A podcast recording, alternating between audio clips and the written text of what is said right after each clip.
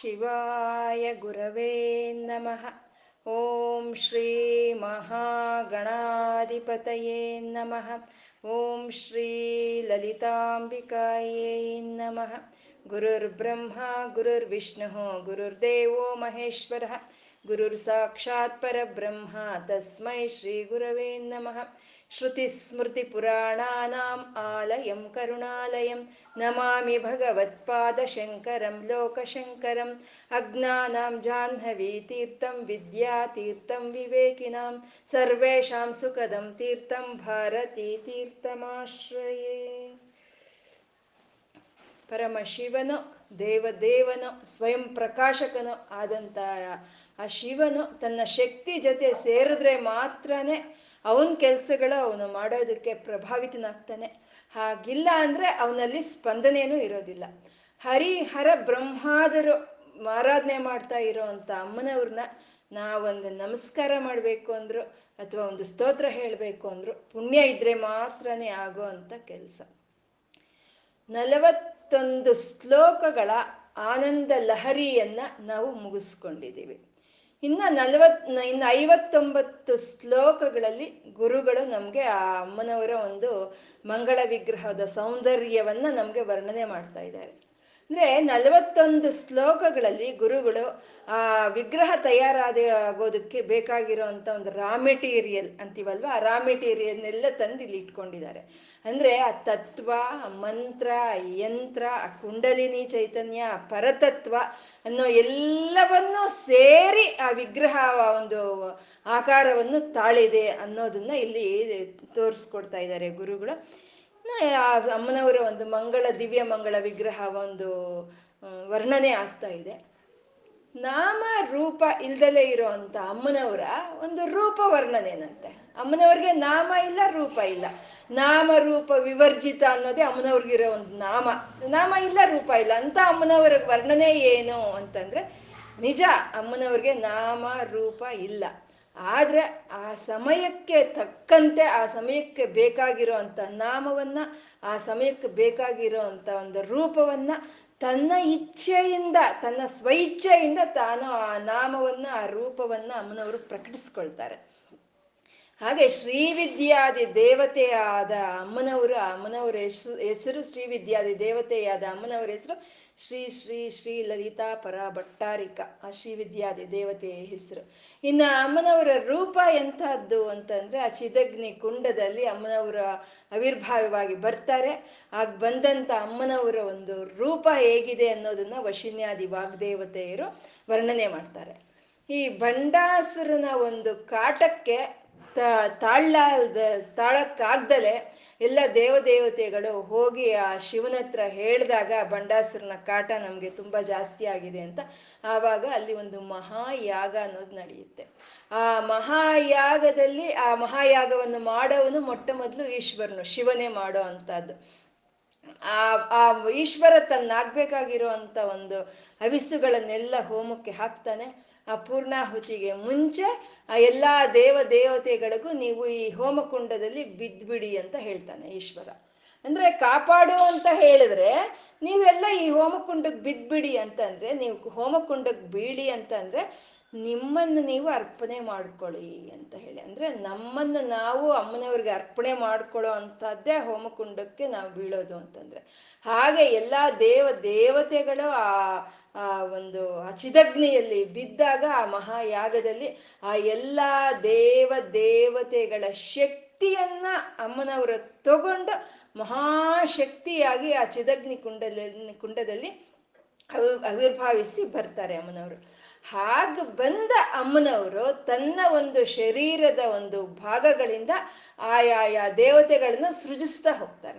ಅಂದ್ರೆ ಇವಾಗ ಕೂದಲಿನಿಂದ ಯಮಧರ್ಮರಾಯನನ್ನ, ಕಣ್ಣುಗಳಿಂದ ಸೂರ್ಯಚಂದ್ರರನ್ನ, ಭುಜಗಳಿಂದ ಇಂದ್ರನನ್ನ, ಹಾಗೆ ಎಲ್ಲ ದೇವತೆಗಳನ್ನು ತನ್ನ ಅವಯವಗಳಿಂದ ಅಮ್ಮನವರು ಸೃಜಿಸ್ತಾ ಬರ್ತಾರೆ. ಅಂದ್ರೆ ಅಮ್ಮನ ವಿಗ್ರಹ ಎಂಥ ವಿಗ್ರಹ ಅಂತಂದ್ರೆ ಸರ್ವ ದೇವಾತ್ಮಿಕ ಶಕ್ತಿಯಿಂದ ಇರುವಂತ ಸರ್ವ ದೇವಾತ್ಮಕವಾದಂಥ ವಿಗ್ರಹ, ಅಮ್ಮನವರು ವಿಗ್ರಹ. ಮತ್ತೆ ಆ ಈ ವಿಶ್ವವೆಲ್ಲ ನಡೆಸೋದಕ್ಕೂ ಬೇಕಾಗಿರುವಂತ ಎಲ್ಲ ಶಕ್ತಿಗಳ ವಿಶ್ವ ಸಂರಕ್ಷಣಾ ಶಕ್ತಿಯ ಒಂದು ಒಳ್ಳೆಯ ಸಂಹಾರವೇ ಅಮ್ಮನವರು ಅಂದ್ರೆ. ಸಂಹಾರ ಅಂದ್ರೆ ನಮ್ಗೆ ಗೊತ್ತಲ್ವಾ? ಎಲ್ಲ ಒಳ್ಳೆಯ ಹಾರವಾಗಿರೋ ಈ ವಿಶ್ವ ನಡೆಯೋದಕ್ಕೆ ಯಾವ್ಯಾವ ಶಕ್ತಿಗಳು ಉಪಯೋಗ ಪಡ್ತಾ ಇದೆಯೋ ಆ ಶಕ್ತಿಗಳನ್ನೆಲ್ಲ ಹಾರವನ್ನು ಹಾಕ್ಕೊಂಡಿರುವಂಥ ಅಮ್ಮನವರು ವಿಶ್ವ ಸಂಹಾರ ಶಕ್ತಿ. ಮತ್ತೆ ಮಂತ್ರಾತ್ಮಿಕ ಎಲ್ಲಾ ಮಂತ್ರಗಳ ಶಕ್ತಿಯನ್ನು ತಾನು ಹೊಂದಿರೋ ಅಂತ ಅಮ್ಮ ಮನ್, ಮಂತ್ರಾತ್ಮಿಕ ಮಂತ್ರದ ಒಂದು ಶರೀರವನ್ನು ತಾನು ಹೊಂದಿದ್ದಾಳೆ ಅಂತ. ಅಂದ್ರೆ ಅಮ್ಮನವರ ಒಂದು ಸ್ಥೂಲ ವಿಗ್ರಹ ವರ್ಣನೆ ಆಗ್ತಾ ಇದೆ ಅಂತ ಅಂದ್ರೆ ಆ ಎಲ್ಲ ಮಂತ್ರಗಳ ಒಂದು ಶಕ್ತಿ, ಎಲ್ಲ ದೇವ ದೇವತೆಯರ ಶಕ್ತಿ, ಈ ಪ್ರಪಂಚವನ್ನ ಕಾಪಾಡೋದಕ್ಕೆ, ಈ ಪ್ರಪಂಚವನ್ನ ಪೋಷಣೆ ಮಾಡೋದಕ್ಕೆ ಬೇಕಾಗಿರುವಂತ ಶಕ್ತಿಗಳೆಲ್ಲ ಸೇರಿರೋದೆ ಅಮ್ಮನವರ ವಿಗ್ರಹ ಅಂತ ನಾವು ತಿಳಿಬೇಕು. ಹಾಗ ಬಂದ ಅಮ್ಮನವರು ಚಿದಗ್ನಿ ಕುಂಡದಲ್ಲಿ ಬಂದನವರ, ಬಂದಂತ ಅಮ್ಮನವರು, ಆ ಲಲಿತಮ್ಮನವರ ಒಂದು ವಿಗ್ರಹದ ಒಂದು, ಮಂಗಳ ವಿಗ್ರಹದ ಒಂದು ವರ್ಣನೆಯನ್ನ ಇಲ್ಲಿ ಮಾಡ್ತಾ ಇದ್ದಾರೆ. ಹೇಳಿ, ಗತೈಹಿ ಮಾಣಿಕತ್ವ ಹೇಳಿ. ಗತೈಹಿ ಮಾಣಿಕ್ಯತ್ವಂ ಗಗನಮಣಿಭಿಃ ಸಾ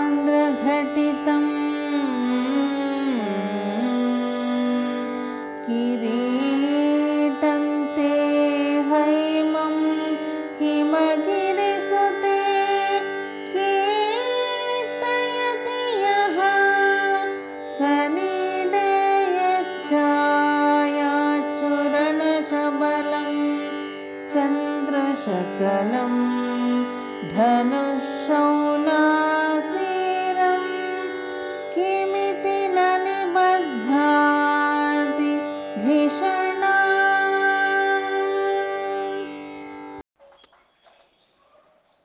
ಗತೈಹಿ ಮಾಣಿಕ್ಯತ್ವಂ ಅಂತ ಅಮ್ಮನವರ ಕಿರೀಟ ವರ್ಣನೆಯನ್ನ ಶುರು ಮಾಡಿದ್ದಾರೆ ಅಂದ್ರೆ ಇವಾಗ ನಾವು ಸಾಮಾನ್ಯ ಹೇಳ್ತೀವಲ್ವಾ ಭಗವಂತನ ದರ್ಶನ ಮಾಡ್ಬೇಕಾದ್ರೆ ಕ, ಪಾದಗಳಿಂದ ನೋಡ್ಕೊಂಡು ಹೋಗ್ಬೇಕು ಅಂತ ಹೇಳ್ತಾರೆ. ಭಗವಂತನ ಒಂದು ದರ್ಶನ ಯಾವಾಗ್ಲೂ ಪಾದಗಳಿಂದ ಮೇಲಕ್ಕೆ ಹೋಗ್ಬೇಕು ಅಂತ. ಮತ್ತೆ ಇಲ್ಲಿ ಯಾಕೆ ಅಮ್ಮನವರ ಒಂದು ಕಿರೀಟವನ್ನು ಮೊಟ್ಟ ಮೊದಲು ತಗೊಂಡ್ರು ಹಾಗೆ ಅಂತಂದ್ರೆ, ವಶಿನ್ಯಾದಿ ವಾಗ್ದೇವತೆರೆಗೆ ಆ ಚಿದಗ್ನಿ ಕುಂಡದಲ್ಲಿ ಅಮ್ಮನವ್ರು ಹೇಗೆ ಎದ್ದು ಬಂದ್ರೋ ಅದೇ ಒಂದು ಅಮ್ಮನವ್ರಿಗೆ ಬರ್ತಾ ಇದ್ರೆ ಬರ್ತಾ ಇದ್ರೆ ಅವರು ವರ್ಣನೆ ಮಾಡ್ತಾ ಹೋದ್ರು ವಶಿನ್ಯಾದಿ ವಾಗ್ದೇವತೆಯರು ಹಾಗೆ ಅವರು ಯಾವ ಕ್ರಮದಲ್ಲಿ ಅಮ್ಮನವರ ವರ್ಣನೆಯನ್ನು ಮಾಡಿದ್ರೋ ಶಂಕರರು ಅದೇ ಕ್ರಮದಲ್ಲಿ ಇಲ್ಲಿ ಅಮ್ಮನವರ ವರ್ಣನೆಯನ್ನು ಮಾಡ್ತಾ ಇದ್ದಾರೆ. ವಶಿನ್ಯಾದಿ ವಾಗ್ದೇವತೆಯರು ವರ್ಣಿಸ್ತಾರೆ ಅಮ್ಮನವರ ಕಿರೀಟವನ್ನ. ಕುರುವಿಂದ ಮಣಿಶ್ರೇಣಿ ಕನತ್ ಕೋಟೀರ ಮಂಡಿತ ಅಂತ ಹೇಳಿದ್ರು. ಅಂದ್ರೆ ಅಮ್ಮನವರ ತಲೆಯನ್ನು ಅಲಂಕರಿಸಿಕೊಂಡು ಕೂತಿದೆ ಅಲ್ವಾ? ಕಿರೀಟ.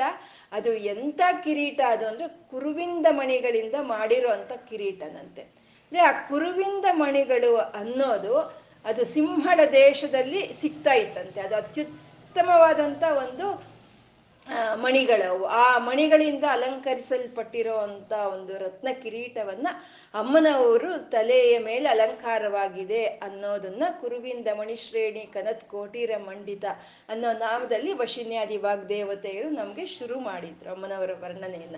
ಇಲ್ಲಿ ಗುರುಗಳು ಗತೈಹಿ ಮಾಣಿಕ್ಯತ್ವಂ ಅಂತ ಹೇಳಿ ಅದೇ ಕಿರೀಟವನ್ನ ಇಲ್ಲಿ ವರ್ಣನೆ ಮಾಡ್ತಾ ಇದ್ದಾರೆ. ಗತೈಹಿ ಮಾಣಿಕ್ಯತ್ವಂ.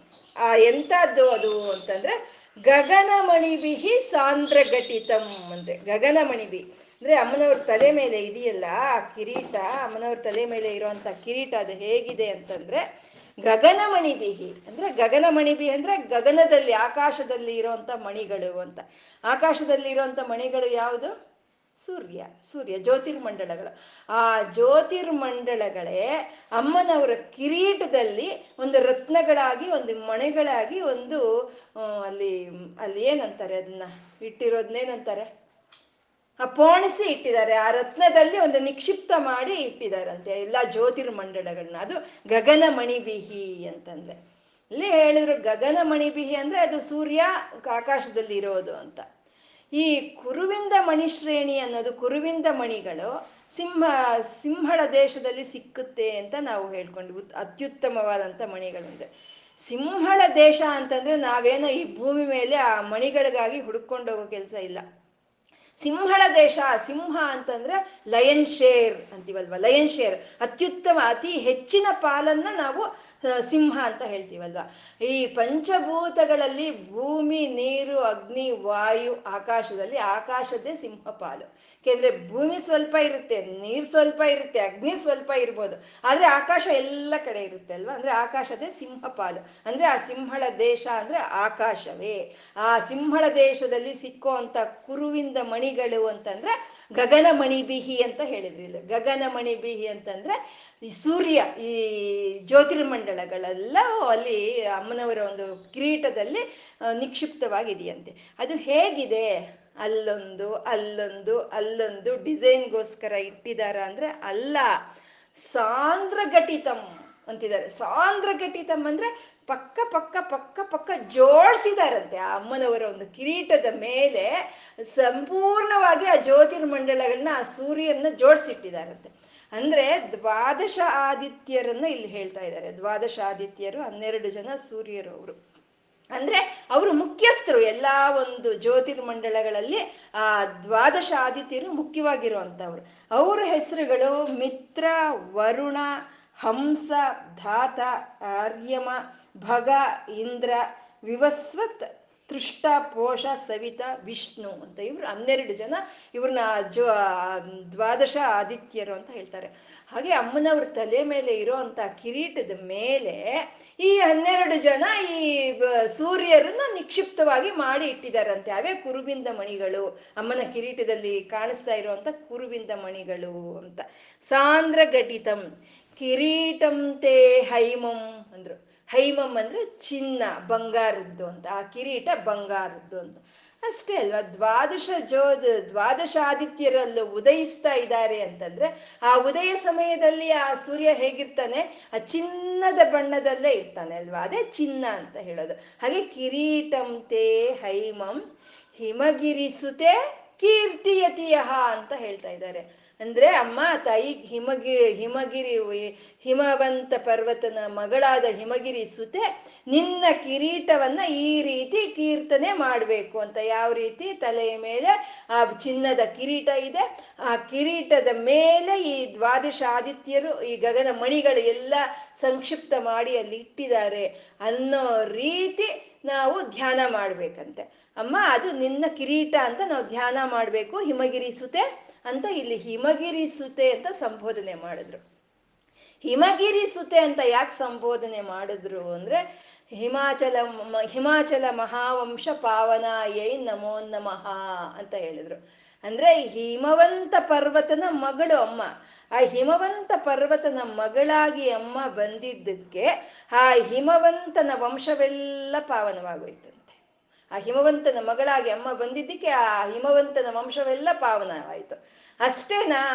ಹಿಮಾಚಲ ಮಹಾವಂಶ ಪಾವನಾಯೈ ನಮೋ ನಮಃ ಅಷ್ಟೇನಾ? ರಜತಾಶಲ ಶೃಂಗಾಗ್ರ ಮಧ್ಯಸ್ಥಾಯೈ ನಮೋ ನಮಃ ಅಂತ ಹೇಳಿದ್ರು ಅಂದ್ರೆ ರಜತಾಲ, ರಜತಾಶಲ ಶೃಂಗಾಗ್ರ ಅಂದ್ರೆ ಕೈಲಾಸ ಪರ್ವತ. ಕೈಲಾಸ ಪರ್ವತ. ಆ ಕೈಲಾಸ ಪರ್ವತ ಅದು ಹೇಗಿರುತ್ತೆ? ಅದನ್ನ ಹಿಮ, ಹಿಮದಿಂದ ಕೂಡಿರುವಂಥ ಪರ್ವತಗಳೇ. ನಾವು ಇವಾಗ ಸಾಮಾನ್ಯ ಈ ಪಿಕ್ಸ್ ಎಲ್ಲ ಕಳಿಸ್ತಾ ಇರ್ತಾರೆ, ನೋಡ್ತಾ ಇರ್ತೀವಿ ನಾವಲ್ವಾ? ಈ ಕಾಂಚನ ಗಂಗಾ ಶಿಖರವೋ ಅಥವಾ ಗೌರಿ ಶಂಕರ ಶಿಖರವೋ, ಅದು ಹೇಗೆ ಕಾಣಿಸ್ತಾ ಇರುತ್ತೆ ಅಂದ್ರೆ ಅದು ಹಿಮದ ಪರ್ವತ. ಅದ್ರ ಮೇಲೆ ಈ ಸೂರ್ಯನ ಬೆಳಕು ಅನ್ನೋದು ಬಿದ್ದಾಗ ಅದು ಒಳ್ಳೆ ಚಿನ್ನದ ಬಣ್ಣದಲ್ಲಿ ಕಾಣಿಸ್ತಾ ಇರುತ್ತೆ. ಅದಿರೋದು ಕಿರೀಟದ ಹಾಗೆ ಕಾಣಿಸುತ್ತೆ. ನಾವು ನೋಡ್ತೀವಲ್ವಾ, ನಮ್ಗೆ ಪಿಕ್ಸ್ ಬರ್ತಾ ಇರುತ್ತಲ್ವಾ? ಆ ಕಿರೀಟದ ಹಾಗೆ ಇರುತ್ತೆ ಅದು ಅದು. ಅದು ಅಂದ್ರೆ ಕಿರೀಟ ಪ್ರಾಯ ಅಂದ್ರೆ ಅಮ್ಮನವರು ಅಲ್ಲಿ ತವ್ರಮನೆ ಆದಂತ ಹಿಮ, ಹಿಮವಂತ ಪರ್ವತನ ಒಂದು ಕುಟುಂಬಕ್ಕೂ, ವಂಶಕ್ಕೂ, ಇಲ್ಲಿ ಗಂಡನ ಮನೆಗೂ ಕಿರೀಟಪ್ರಾಯವಾಗಿರೋ ಪ್ರಾಯವಾಗಿರುವಂತವ್ರು ಅಮ್ಮನವರು ಅಂತ ಹೇಳೋದು ಇದು ಹಿಮಗಿರಿ ಸುತೆ ಅಂತಂದ್ರೆ. ಮತ್ತೆ ನಮ್ಮ ಭಾರತ ದೇಶ, ನಮ್ಮ ಭಾರತ ದೇಶ, ದೇಶಕ್ಕೆ ಉತ್ತರ ಭಾಗದಲ್ಲಿ ಹಿಮಾ, ಹಿಮಾಲಯ ಪರ್ವತಗಳು ಇದೆ. ಅಂದ್ರೆ ನಮ್ಮ ದೇಶಕ್ಕೆ ಕಿರೀಟ ಪ್ರಾಯವಾಗಿ ಇರುವಂಥವು ಆ ಹಿಮಗಿರಿ ಪರ್ವತಗಳು ಅಂತ ಹೇಳೋದು. ಅಂದ್ರೆ ಅಮ್ಮನವರು ಅಲ್ಲಿ ತವ್ರ ಮನೆಗೂ, ಇಲ್ಲಿ ಗಂಡನ ಮನೆಗೂ, ಮತ್ತೆ ಭಾರತ ದೇಶದಲ್ಲಿ ಇರುವಂತ ಭಕ್ತರಿಗೂ ಕಿರೀಟ ಪ್ರಾಯವಾದಂತ ಅಮ್ಮನವರು, ಲಲಿತಮ್ಮನವರು ಅಂತ ಹೇಳೋದು. ಹಾಗೆ ಕಿರೀಟ ಪ್ರಾಯವಾಗಿರೋ ಅಂತ ಅಮ್ಮನವರ ಕಿರೀಟವನ್ನ ನಾವಿಲ್ಲಿ ಧ್ಯಾನಿಸ್ತಾ ಇದ್ದೀವಿ. ಹಿಮಗಿರಿ ಸುತೆ ಕೀರ್ತಿಯತಿಯ ಹೀಗೆ ನಿನ್ನ ತಲೆಯ ಮೇಲೆ ಕಿರೀಟ ಕಾಣಿಸ್ತಾ ಇದೆ. ಆ ಕಿರೀಟದಲ್ಲಿ ದ್ವಾದಶ ಆದಿತ್ಯರನ್ನ ನಿಕ್ಷಿಪ್ತ ಮಾಡಿ ಅಲ್ಲಿ ಮಣಿಗಳ ಹಾಗೆ ಇಟ್ಟಿದ್ದಾರೆ. ಆ ಒಂದು ಅಂತ ಒಂದು ಕಿರೀಟವನ್ನ ಇವಾಗ ನಾವು ಧ್ಯಾನಿಸ್ತಾ ಇದ್ದೀವಿ. ಹಾಗೆ ಧ್ಯಾನಿಸಿದಾಗ ಏನಾಗುತ್ತೆ? ಯಾಕೆ ಕಾಣಿಸುತ್ತೆ ಅದು ಅಂದ್ರೆ, ಸನೀಡೇಯಚ್ಛಾಯ ಚುರಣ ಶಬಲಂ ಚಂದ್ರಶಕಲಂ ಅಂತಿದ್ದಾರೆ. ಅಂದ್ರೆ ಅಮ್ಮನವರ ಒಂದು ಕಿರೀಟದಲ್ಲಿ ದ್ವಾದಶ ಆದಿತ್ಯರು ಅಷ್ಟೇ ಮಾತ್ರ ಅಲ್ಲ ಇರೋದು. ಆ ಒಂದು ಕಡೆಗೆ, ಆ, ಚಂದ್ರನು ಇದ್ದಾನೆ ಅಲ್ವಾ? ಅದು ಕುಟಿಲ ಶಶಿ ಚೂಡಾಲಮಕುಟಂ ಅಂತ ನಾವು ಹೇಳ್ಕೊಂಡಿದ್ದೀವಲ್ವಾ? ಅಂದ್ರೆ ಆ ವಂಕರವಾಗಿ ಅರ್ಧ ಚಂದ್ರ ಆಕಾರದಲ್ಲಿ ಇರೋ ಅಂತ ಚಂದ್ರನು ಅಮ್ಮನ ಕಿರೀಟದ ಮೇಲೆ ಇದ್ದಾನೆ ಅಂತೆ ಅದು. ಅದು ಸನೀಡೇಯ ಛಾಯ ಚರಣ ಶಬಲಂ ಚಂದ್ರ ಶಕಲಂ ಧನುಷೌನಾಸೀರಂ ಕಿಮಿತಿನ ನಿಬದ್ನಾತಿ ದಿಶನಾಂ ಅದು ಆ ಕಿರೀಟವನ್ನು ಈ ರೀತಿ ಯಾರು ಧ್ಯಾನ ಮಾಡ್ತಾರೋ ಅವ್ರಿಗೆ ಹೇಗೆ ಕಾಣಿಸ್ತಾ ಇದೆ ಅಂತ ಅಂದ್ರೆ ಧನು ಶೌನಾಸೀರಂ ಶೌನಾಸೀರನು ಅಂದ್ರೆ ಇಂದ್ರನು. ಧನು ಅಂತಂದ್ರೆ ಧನಸ್ಸು. ಅಂದ್ರೆ ಇಂದ್ರ ಧನಸ್ಸು. ಆ ಚಂದ್ರ ಶಬಲ ಹೇಗೆ ಕಾಣಿಸ್ತಾ ಇದೆ ಅಂದ್ರೆ ಇಂದ್ರಧನಸ್ಸಿನ ಹಾಗೆ ಕಾಣಿಸುತ್ತಂತೆ. ಯಾರು ಈ ರೀತಿ ಅಮ್ಮನವರ ಕಿರೀಟವನ್ನು ಧ್ಯಾನಿಸ್ತಾರೋ ಅವ್ರಿಗೆ ಆ ಕಿರೀಟದ ಮೇಲೆ ಇರೋ ಅಂತ ಅರ್ಧಚಂದ್ರಾಕಾರದಲ್ಲಿ ಇರೋ ಅಂತ ಚಂದ್ರನು ಇಂದ್ರಧನಸ್ಸು ಹಾಗೆ ಕಾಣಿಸ್ತಾನಂತೆ. ಎಂಥ ಒಂದು ವರ್ಣನೆ ಅಲ್ವಾ, ಎಂಥ ವರ್ಣನೆ. ನಿಜಕ್ಕೂ ಆ ಚಂದ್ರ ಇರೋದು ಬಿಳಿ ಬಣ್ಣದಲ್ಲಿ ಇರ್ತಾನೆ. ಬಿಳಿ ಬಣ್ಣದಲ್ಲಿ ಇರೋ ಅಂತ ಚಂದ್ರನು ಆ ಇಂದ್ರಧನಸ್ಸು ಹಾಗೆ ಕಾಣಿಸ್ತಾ ಇದ್ದಾನೆ ಅಂತ ಅಂದ್ರೆ ಆ ಚಂದ್ರನು ಜಲತತ್ವ. ಚಂದ್ರನ ಜಲತತ್ವ, ಸೋಮ ಅಂದ್ರೆ ಜಲತತ್ವ. ಅಂದ್ರೆ ಇದು ಸೂರ್ಯ. ಈ ಸೂರ್ಯನ ಕಿರಣಗಳು ಯಾವಾಗ ಆ ಜಲದ ನೀರ್ ಮೇಲೆ ಬೀಳುತ್ತೋ ಆವಾಗಲೇ ನಮ್ಗೆ ಇಂದ್ರಧನಸ್ಸು ಬರೋದು ಅಲ್ವಾ? ಒಂದು ಕಡೆ ಸೂರ್ಯ ಬರ್ತಾ ಇರ್ತಾನೆ, ಒಂದು ಕಡೆ ಮಳೆ ಬರ್ತಾ ಇರುತ್ತೆ. ಅಂತ ಸಮಯದಲ್ಲಿ ನಮ್ಗೆ ಇಂದ್ರಧನಸ್ಸು ಬರೋದು. ಹಾಗೆ ಈ ಸೂರ್ಯ ಕಿರಣಗಳ ಚಂದ್ರನ ಮೇಲೆ ಬಿದ್ದು ಅದು ಇಂದ್ರಧನಸ್ಸಿನ ಹಾಗೆ ಕಾಣಿಸ್ತಾ ಇದೆಯಂತೆ ಎಲ್ಲಿ ಅಮ್ಮನವರ ಕಿರೀಟದಲ್ಲಿ. ಎಂಥ ಒಂದು ಭಾವನೆ ಅಲ್ವಾ? ನಿಜವಾಗ್ಲೂ ಇದು ಇಂಥ ಒಂದು ವರ್ಣನೆ ಅನ್ನೋದು ನಮ್ಗೆ ಇವಾಗ್ಲೂ ಅರ್ಥ ಆಗುತ್ತವಲ್ಲ ಅಮ್ಮನವರ ಒಂದು ವಿಗ್ರಹ, ಎಂಥ ಒಂದು ಉತ್ತಮವಾದಂಥದ್ದು, ಅಂತ ಎಂಥ ಒಂದು ಅತಿಶಯವಾದಂಥ ಒಂದು ವಿಗ್ರಹ ಅದು. ಇಂಥ ಅಪರೂಪವಾದಂಥ ವಿಗ್ರಹ ಅಲ್ವಾ? ಆ ಕಿರೀಟದ ಮೇಲೆ ದ್ವಾದಶಾದಿತ್ಯರು, ಚಂದ್ರನು ಇದ್ದಾನೆ. ಅಲ್ಲಿ ಇಂದ್ರ ಧನಸ್ಸು ಬರ್ತಾ ಇದೆ, ಕಾಮನ ಬಿಲ್ಲು ಬರ್ತಾ ಇದೆ ಅಂದರೆ ಅದು ಇನ್ನೆಂಥ ಒಂದು ಅತಿಶಯವಾದಂಥ ಒಂದು ವಿಗ್ರಹ ಅದು. ಆ ರೀತಿ, ಆ ದರ್ಶನ ಆ ರೀತಿ ಕಿರೀಟವನ್ನು ಯಾರು ಧ್ಯಾನ ಮಾಡಿದ್ರೋ ಅವ್ರಿಗೆ ಈ ರೀತಿ ಕಾಣಿಸುತ್ತಂತೆ ಅಂದ್ರೆ ಶಂಕರರು. ಅವ್ರು ಶಂಕರರು ಆ ರೀತಿ ಧ್ಯಾನ ಮಾಡಿದ್ದಾರೆ ಅವ್ರಿಗೆ ಆ ರೀತಿ ದರ್ಶವ, ದರ್ಶನವನ್ನು ಕೊಟ್ಟಿದೆ ಅಲ್ಲಿ ಆ ದೃಶ್ಯ ಅಂತ ಇಲ್ಲಿ ಹೇಳೋವಂಥದ್ದು. ನಿಜಕ್ಕೂ ಶಂಕರರು ಒಂದು, ಅವರು ಕವಿತ್ವ ಅನ್ನೋದು ಅಷ್ಟು ಒಂದು ಉತ್ತಮವಾದಂಥ ಕವಿತ್ವ ಅದು. ನಾವು ಶಂಕರರನ್ನ ಒಂದು ತತ್ವವೇತ್ತರಾಗೆ ನಾವು ಸ್ವೀಕಾರ ಮಾಡಿದ್ದೀವಿ.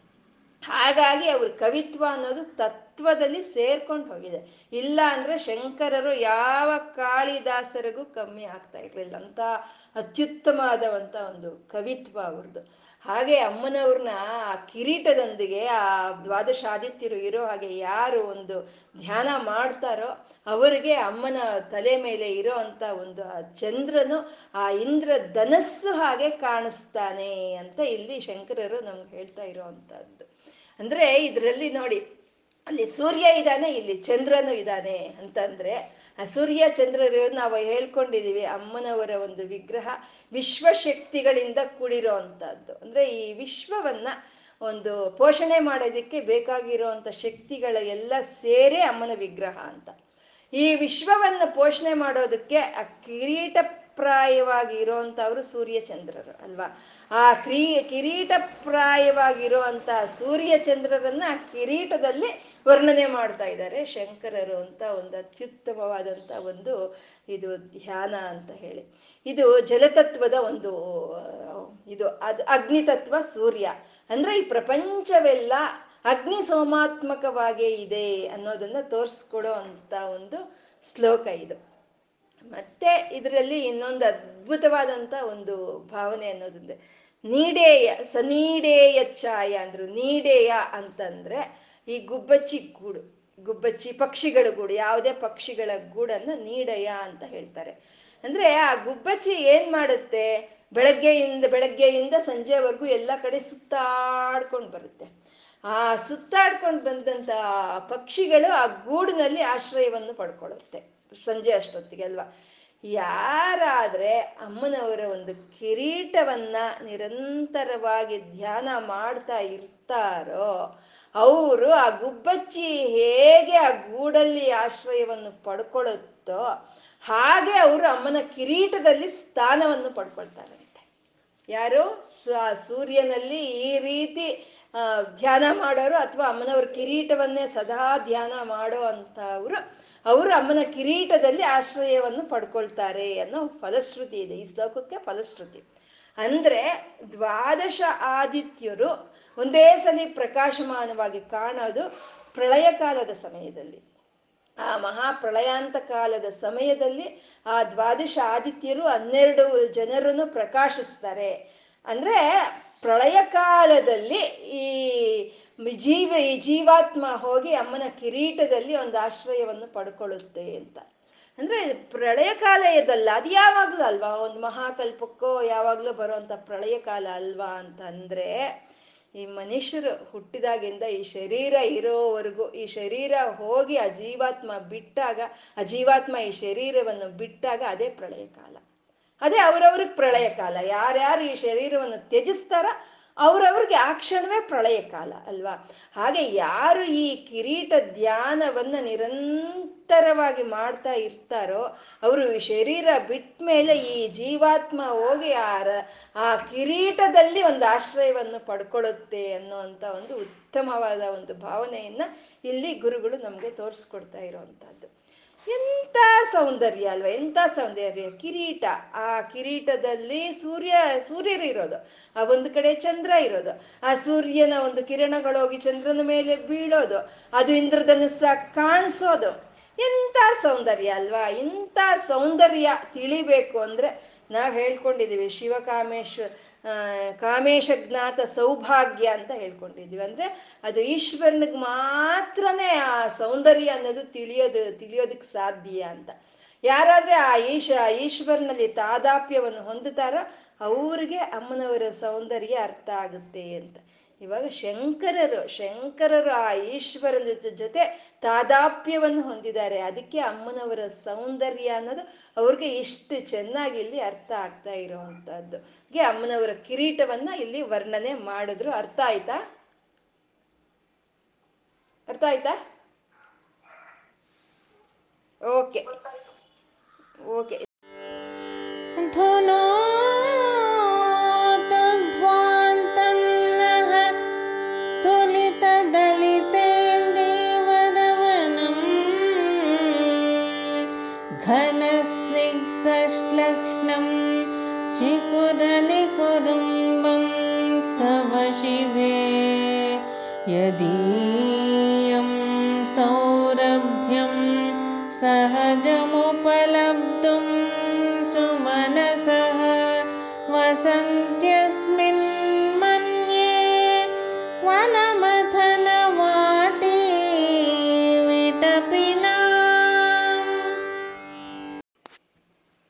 ಅಮ್ಮನವರ ಒಂದು ಕಿರೀಟದ ಒಂದು ವರ್ಣನೆ ಆಯಿತು. ಇನ್ನು ಇವಾಗ ಬ- ಹೇಳ್ತಾ ಇರೋವಂಥ ಒಂದು ಶ್ಲೋಕದಲ್ಲಿ ಅಮ್ಮನವರ ಒಂದು ಕೂದಲನ್ನ ಇಲ್ಲಿ ವರ್ಣನೆ ಮಾಡ್ತಾ ಇದ್ದಾರೆ. ದುನೋತು ದ್ವಾಂತಂನಹ ಅಂತಂದ್ರು. ಅಂದ್ರೆ ಇಲ್ಲಿ ಮೊದಲೇ ಆ ಫಲಶ್ರುತಿ ಏನು ನಮಗೆ ಈ ಶ್ಲೋಕದ ಧ್ಯಾನದಿಂದ ಬರೋ ಅಂತ ಒಂದು ಫಲಿತ ಏನು ಅನ್ನೋದು ಮುಂಚೆನೆ ಹೇಳ್ಬಿಟ್ರು. ನಮ್ಗೆ ಯಾವಾಗ್ಲೂ ಏನ್ ಬರುತ್ತೆ ಅಂತ ಗೊತ್ತಾದ್ರೆ ಅದ್ರ ಮೇಲೆ ಇಂಟ್ರೆಸ್ಟ್ ಜಾಸ್ತಿ ಆಗುತ್ತೆ ಅಲ್ವಾ? ಹಾಗೆ ಏನು ಬರುತ್ತೆ ಅಂತ ಫಸ್ಟ್ ಗೊತ್ತಾಗ್ಬಿಡ್ಬೇಕು. ಗೊತ್ತಾದ್ರೆ ನಮ್ಗೆ ಚೆನ್ನಾಗಿ ಅದು ಇಂಟ್ರೆಸ್ಟ್ ಬರುತ್ತೆ. ಹಾಗೆ ಧುನೋತು ದ್ವಾಂತಂನಹ ಅಂತ ಅಂದ್ರು, ಧುನೋತು ಅಂದ್ರೆ ಕಿತ್ತು ತೆಗೆದ್ಬಿಡೋದು, ಕಿತ್ತು ಹಾಕ್ಬಿಡೋದು. ದ್ವಾಂತಂನಃ ಅಂದ್ರೆ ಕತ್ತಲು, ಅಜ್ಞಾನ. ನಮ್ಮ ಒಳಗಡೆ ಇರೋಂಥ ಅಜ್ಞಾನವನ್ನ, ಕತ್ತಲನ್ನ ಕಿತ್ತು ತೆಗೆದು ಹಾಕುತ್ತಂತೆ ಅದು ದುನೋತು ದ್ವಾಂತಂನಃ ತುಲಿತ ದಲಿತೇಂದ್ರಿ ವರವನಂ ಅಂತ ಅಂದ್ರು. ತುಲಿತ ದಲಿತೇಂದ್ರಿ ವರವನಂ ಅಂತ ಅಂದ್ರೆ ಇವಾಗ ಒಂದು ಸರೋವರ. ಆ ಸರೋವರದಲ್ಲಿ ಒಂದು ಕಪ್ಪು ವರ್ಣದ ಒಂದು ಕಮಲಗಳು ಇರುತ್ತೆ ತಾವರೆ ಹೂವುಗಳಿರುತ್ತೆ. ಅದು ಕೆಂಪು ಅಲ್ಲ, ಕಪ್ಪು. ಆ ಕಪ್ಪು ತಾವರೆ ಹೂವುಗಳು ಇರೋ ಅಂತ ಸರೋವರ ಅದು. ಅದು ಯಾವುದು ಅದು? ಆ ಕಪ್ಪು, ಕ, ತಾವರೆ ಹೂವುಗಳು ಅಂತಂದ್ರೆ ಘನಸ್ನಿಗ್ಧ ಶ್ಲಕ್ಷ್ಣಂ ಚಿಕುರ ನಿಕುರುಂಭಂ ತವ ಶಿವೆ ಅಂತಿದ್ದಾರೆ. ಅಂದ್ರೆ ಆ ಸರೋವರದಲ್ಲಿ ಆ ಕಪ್ಪು ಬಣ್ಣದ ತಾವರೆಗಳು ಇದೆ. ಅವು ಎಲ್ಲ ಅಲ್ಲಲ್ಲೂ ಅಲ್ಲಲ್ಲೂ ಒಂದೊಂದಿಲ್ಲ. ಅಲ್ಲೊಂದು ಅಲ್ಲೊಂದು ಅಲ್ಲೊಂದು ಅಲ್ಲೊಂದು ಇದ್ರೆ ಅದೇನು ವಿಷಯವೇ ಅಲ್ಲ. ಅವೆಲ್ಲ ಒಂದು ಕಡೆ ಸೇರಿ ಇವಿಯಂತೆ. ಅವೆಲ್ಲ ಒಂದು ಕಡೆ ಸೇರಿ ಇದ್ರೆ ಎಷ್ಟು ದಟ್ಟವಾಗಿರುತ್ತೋ ಅಂತ ದಟ್ಟವಾದ ಕೂದಲಂತೆ ಅಮ್ಮನವ್ರ ಕೂದಲು. ತಾಕ ಕಪ್ಪು ತಾವರೆ ಹೂವುಗಳೆಲ್ಲ ಒಂದು ಸರೋವರದಲ್ಲಿರೋವೆಲ್ಲ ಒಂದು ಕಡೆ ಬಂದ್ರೆ ಅದೆಷ್ಟು ದಪ್ಪವಾಗಿರುತ್ತೋ ಅಷ್ಟು ದಪ್ಪವಾಗಿ ಇದೆಯಂತೆ ಅಮ್ಮನವರ ಕೂದಲು ಘನಸ್ತಿಗ್ಧ ಲಕ್ಷಣಂ ಚಿಕುರ ನಿಕುರುಂಭಂ ತವ ಶಿವೆ ಅಂತ ಹೇಳ್ತಾ ಇದ್ದಾರೆ. ಅಮ್ಮ, ಶಿವೆ, ನಿನ್ನ ಕೂದಲುಗಳು ಆ ಕಪ್ಪು ತಾವರೆಯ ಹಾಗೆ ದಪ್ಪವಾಗಿದೆ ಅಂತ. ಅಮ್ಮನವ್ರ ಕೂದಲು ಸ್ವಲ್ಪ ಗುಂಗುರು ಕೂದಲು, ಸ್ವಲ್ಪ ಕರ್ಲಿ ಹೇರ್ ಅಂತೀವಲ್ವ, ಅದು ಗುಂಗುರು ಕೂದಲು, ಅದು ಅದು ದಪ್ಪವಾಗಿದೆಯಂತೆ. ಆ ದಪ್ಪವಾಗಿರೋ ಆ ಕೂದಲು ಹೇಗೆ ಕಾಣಿಸ್ತಾ ಇದೆ ಅಂತಂದ್ರೆ ಗುಂಗುರು ಕೂದಲು ದಪ್ಪವಾಗಿರೋದು ಯಾವಾಗಲೂ ಈಗ ಅಲೆ ಅಲೆಯಾಗೆ ಕಾಣಿಸುತ್ತೆ. ಹೀಗೆ ಫ್ಲಾಟಾಗಿ ಕಾಣಿಸಲ್ಲ, ಈಗ ಅಲೆ ಅಲೆಯಾಗೆ ಕಾಣಿಸುತ್ತೆ. ನಾವು ಚಿಕ್ಕವರಿದ್ದಾಗ ಒಂದು ಆ್ಯಡ್ ನೋಡ್ತಿದ್ವಿ, ರೀಟಾ ಹೇರ್ ಆಯಿಲ್ ಒಂದು ಇದು. ಅದರಲ್ಲಿ ಹೇಗೆ ತೋರಿಸ್ತಿದ್ರು ಅಂದರೆ, ರೀಟಾ ಹೇರ್ ಆಯಿಲ್, ಈ ಆಯಿಲ್ ಹಚ್ಕೊಂಡ್ರೆ ನೀವು ಕೂದಲು ಚೆನ್ನಾಗಿ ಬೆಳೆಯುತ್ತೆ ಅನ್ನೋ ಹೇಳೋದಕ್ಕೆ ಅದಕ್ಕೆ ಹಿಂಗೆ ಹಿಂಗೆ ಹಿಂಗೆ ಹಿಂಗೆ ತೋರಿಸ್ತಾ ಇದ್ರು. ಅಂದರೆ ದಪ್ಪವಾಗಿ, ಕರ್ಲಿ ಆಗಿದ್ರೆ ಈ ಸಮುದ್ರದಲ್ಲಿ ಅಲೆಗಳಿದ್ದಂಗೆ ಹೀಗೀಗಿರ್ತಂತೆ ಹಾಗಿದೆಯಂತೆ ಅಮ್ಮನವರು ಕೂದಲು. ಯಾಕೆಂದ್ರೆ ಕಮಲ ಅನ್ನೋದು ಆ ಸರೋವರದಲ್ಲಿ ಇರಬೇಕಾದ್ರೆ ಒಂದು ಸ್ವಲ್ಪ ಉದ್ದಕ್ಕಿರುತ್ತೆ, ಒಂದು ಸ್ವಲ್ಪ ಉದ್ದ ಕಮ್ಮಿ ಇರುತ್ತೆ ಅಲ್ವಾ? ಅವಾಗ ಹಲೆ ಹಲೆಯಾಗೆ ಕಾಣಿಸುತ್ತೆ ಅಲ್ವಾ? ಹಾಗೆ ಅಮ್ಮನವರ ಒಂದು ಕೂದಲು ಕಪ್ಪುವಾಗಿ, ದಪ್ಪವಾಗಿ, ದಟ್ಟವಾಗಿ ಇದೆಯಂತೆ. ಅದು ಅದು ಅದು ದುನೋತುದ್ವಾಂತಂನಃ ತುಲಿತ ದಲಿತೇಂದ್ರಿ ವರವನಂ ಘನಸ್ನಿಗ್ಧ ಶ್ಲಕ್ಷ್ಣಂ ಚಿಕುರ ನಿಕುರುಂಬಂ ತವ ಶಿವೆ ಅಮ್ಮ, ನಿನ್ನ ಕೂದಲು ಆ ರೀತಿ ಇದೆ. ಆ ರೀತಿ ಇರೋ ಅಮ್ಮನವರ ಕೂದಲಿಂದ ಅಮ್ಮನವ್ರ ಜಡೆಯನ್ನು ಅನ್ಕೊಂಡಿದ್ದಾರೆ. ನಮಗೆ ಫೋಟೋಗಳು ತೋಲ್ಲಿ ತೋರಿಸ್ತಾರಲ್ವಾ, ಹಾಗೆ ಅಮ್ಮ ಕೂದಲು ಬಿಟ್ಕೊಂಡಿರೋದಿಲ್ಲ. ಅಮ್ಮ ಯಾವಾಗಲೂ ಜಡೆ ಹಾಕ್ಕೊಂಡಿರ್ತಾಳಂತೆ. ಚೆನ್ನಾಗಿ ದಪ್ಪವಾದಿ ಜಡೆ, ಅದು ನಮ್ಮ ಊಹೆಗೂ ಬರೋದಿಲ್ಲ. ಅಮ್ಮನವ್ರ ಜಡೆ ಎಂಥದ್ದು ಅಂತ ಅಂತ ಜಡೆಯನ್ನು ಅಮ್ಮನವ್ರು ಹಾಕ್ಕೊಂಡಿದ್ದಾರೆ. ಅದರಲ್ಲಿ ಯದೀಯಂ ಸೌರಭ್ಯಂ ಸಹಜಮುಪಲಬ್ಧಂ ಸುಮನಸಹ ಅಂತ ಹೇಳ್ತಾ ಇದ್ದಾರೆ. ಆ ಕೂದಲಲ್ಲಿ ಏನು ಕಾಣಿಸ್ತಾ ಇದೆ? ಹಾಗೆ ಅಂತ ಅಂದ್ರೆ ಚಂಪಕಾಶೋಕ ಪುನ್ನಾಗ, ಸೌಗಂಧಿಕ, ಲಸತ್ಕಚ. ನಾವು ಹೇಳ್ಕೊಂಡಿದೀವಿ ಅಲ್ವಾ, ಅಮ್ಮನವ್ರ ಕೂ, ಜಡೆಯಲ್ಲಿ ಚಂಪಕ, ಅಶೋಕ, ಪುನ್ನಾಗ, ಸೌಗಂಧಿಕ, ನವಮಲ್ಲಿಕ, ಹರಿಚಂದನ, ಮಂದಾರ, ಮತ್ತೆ ಈ ಪಾರಿಜಾತ, ನೀಲೋತ್ಪಲ, ಇಂಥ ಹೂಗಳೆಲ್ಲ ಅಮ್ಮನವರ ತಲೆಯಲ್ಲಿ, ಅಮ್ಮನವರ ಒಂದು ಕೂದಲಲ್ಲಿ ಇದೆಯಂತೆ. ಈ ಹೂವುಗಳು ಯಾವುದು ಭೌಮಿಕವಾದಂಥ ಹೂವುಗಳಲ್ಲ. ಅಂದ್ರೆ ಭೂಮಿ ಮೇಲೆ ಇರುವಂತ ಹೂವುಗಳಲ್ಲ, ಇವೆಲ್ಲ ದೇವಲೋಕದ ಹೂವುಗಳು ಇವರು. ಅದನ್ನೇ ವಲಮಥನ ವಾಟಿ ವಿಟಪಿನಾಮ್ ಅಂತ ಹೇಳಿದ್ರು. ವಲಮಥನ ಅಂದ್ರೆ ಇಂದ್ರ, ವಾಟಿ ಅಂದ್ರೆ ತೋಟ. ಆ ಇಂದ್ರ ಐರ ಒಂದು ಅವನು ಇಂದ್ರ ಲೋಕದಲ್ಲಿ ಆ ಇಂದ್ರನ ಹೂವಿನ ತೋಟದಲ್ಲಿ ಬಿಟ್ಟಂತ ಈ ಹೂವುಗಳು ಎಲ್ಲವೂ ಪಾರಿಜಾತದಿಂದ ಹಿಡಿದು ಎಲ್ಲ ಹೂವುಗಳು ಅಮ್ಮನವ್ರ ತಲೆಯಲ್ಲಿ ಕಾಣಿಸ್ತಾ ಇದೆಯಂತೆ. ಎಲ್ಲ ದೇವಲೋಕದ ಹೂವುಗಳು ಅವೆಲ್ಲನು. ಅದೇ ಅಲ್ವಾ, ಈ ಪಾರಿಜಾತಕ್ಕೋಸ್ಕರನೇ ಅಲ್ವಾ, ಇಂದ್ರಲೋಕದಲ್ಲಿ ಬಿಡುವಂಥ ಪಾರಿಜಾತಕ್ಕೋಸ್ಕರನೇ, ಆ ಸತ್ಯಭಾಮೆ ಆ ಪಾರಿಜಾತದ ಗಿಡ ನನಗೆ ಬೇಕು ಅಂತ ಅದನ್ನ ಭೂಮಿಗೆ ಇಳಿಸ್ಕೊಂಡು ಬಂದಾಗ ಆ ಪಾರಿಜಾತದ ಒಂದು ಗಿಡಕ್ಕಾಗಿ, ಆ ಪಾರಿಜಾತದ ಹೂವುಗಳಿಗಾಗಿ ಇಂದ್ರ ಉಪೇಂದ್ರರ ಯುದ್ಧವೇ ನಡೆದು ಹೋಗುತ್ತೆ. ಇಂದ್ರ ಇಂದ್ರ, ಉಪೇಂದ್ರ ಅಂದ್ರೆ ಕೃಷ್ಣ. ಆ ಇಂದ್ರ, ಉಪೇಂದ್ರರ ಒಂದು ಯುದ್ಧವೇ ನಡೆದೋಗುತ್ತೆ ಅಂತ ಅಂದ್ರೆ ಅಂಥ ಒಂದು ದೈವಿಕವಾದಂಥ ಒಂದು ಹೂವುಗಳವು ಪಾರಿಜಾತ ಹೂವು ಅಂತ ಹೇಳುವಂಥದ್ದು. ಹಾಗೆ ಚಂಪಕ, ಶೋಕ, ಪುನ್ನಾಗ, ಸೌಗಂಧಿಕ ಎಲ್ಲ ಎಲ್ಲ ರೀತಿಯ ಒಂದು ದೇವಲೋಕಕ್ಕೆ ಸಂಬಂಧಪಟ್ಟಿರುವಂಥ ಹೂವುಗಳೆಲ್ಲನೂ ಅಮ್ಮನವರ ಮುಡಿಯಲ್ಲಿ ಕಾಣಿಸ್ತಾ ಇದೆಯಂತೆ.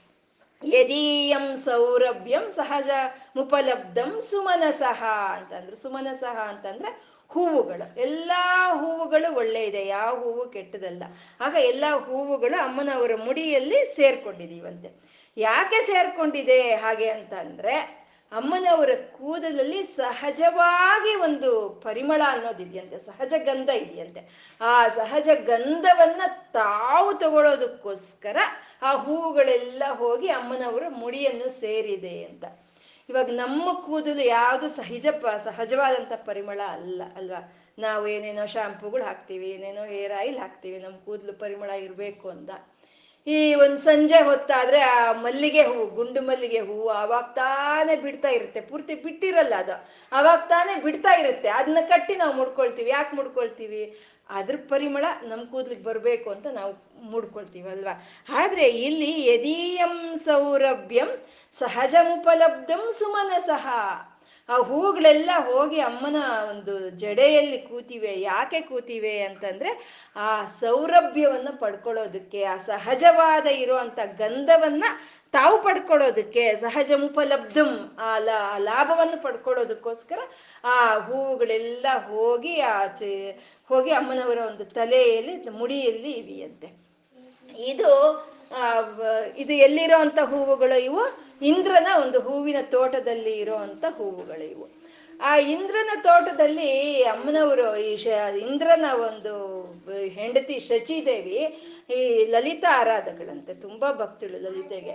ಅವಳು ಶಚಿದೇವಿ ಪ್ರತಿದಿನ ಬೆಳಗ್ಗೆ ಒಂದು ಚಿನ್ನದ ಬುಟ್ಟಿಯನ್ನ ಹಿಡಿದು ಆ ಇಂದ್ರನ ಒಂದು ಹೂವಿನ ತೋಟಕ್ಕೆ ಹೋಗ್ತಾ ಇರ್ತಾಳಂತೆ. ಹೋದಾಗ ಈ ಶಚಿದೇವಿ ನೋಡಿದ ತಕ್ಷಣ ಎಲ್ಲ ಹೂವುಗಳು ಅರೆ, ಬೆಳಗ್ಗೆ ನಾವು ಬಿಟ್ಟಿದ್ದೀವಿ. ಸಂಜೆ ಅಷ್ಟೊತ್ತಿಗೆ ಉದುರೋಗ್ತೀವಿ ಬೆಳಗ್ಗೆ ಬಿಟ್ಟು ಸಂಜೆ ಉದುರೋಗೋ ಅಂತ ನಾವು ಹೋಗಿ ಅಮ್ಮನ ಮುಡಿ ಸೇರೋದಕ್ಕಿಂತ ನಮ್ಗೆ ಇನ್ನೇನು ಬೇಕಾಗಿದೆ? ಇಷ್ಟಕ್ಕೂ ಅಮ್ಮನ ಮುಡಿ ಸೇರಿದ್ರು ಅದು ನಮ್ಗೊಂದು ಲಾಭ ಇದೆ. ಯಾಕೆಂದ್ರೆ ಅಮ್ಮನವರ ಒಂದು ಸಹಜವಾಗಿ, ಅಮ್ಮನವರ ಕೂದಲಲ್ಲಿ ಇರುವಂತ ಒಂದು ಪರಿಮಳವನ್ನು ನಾವು ಲಾಭವಾಗಿ ಪಡ್ಕೋಬಹುದು.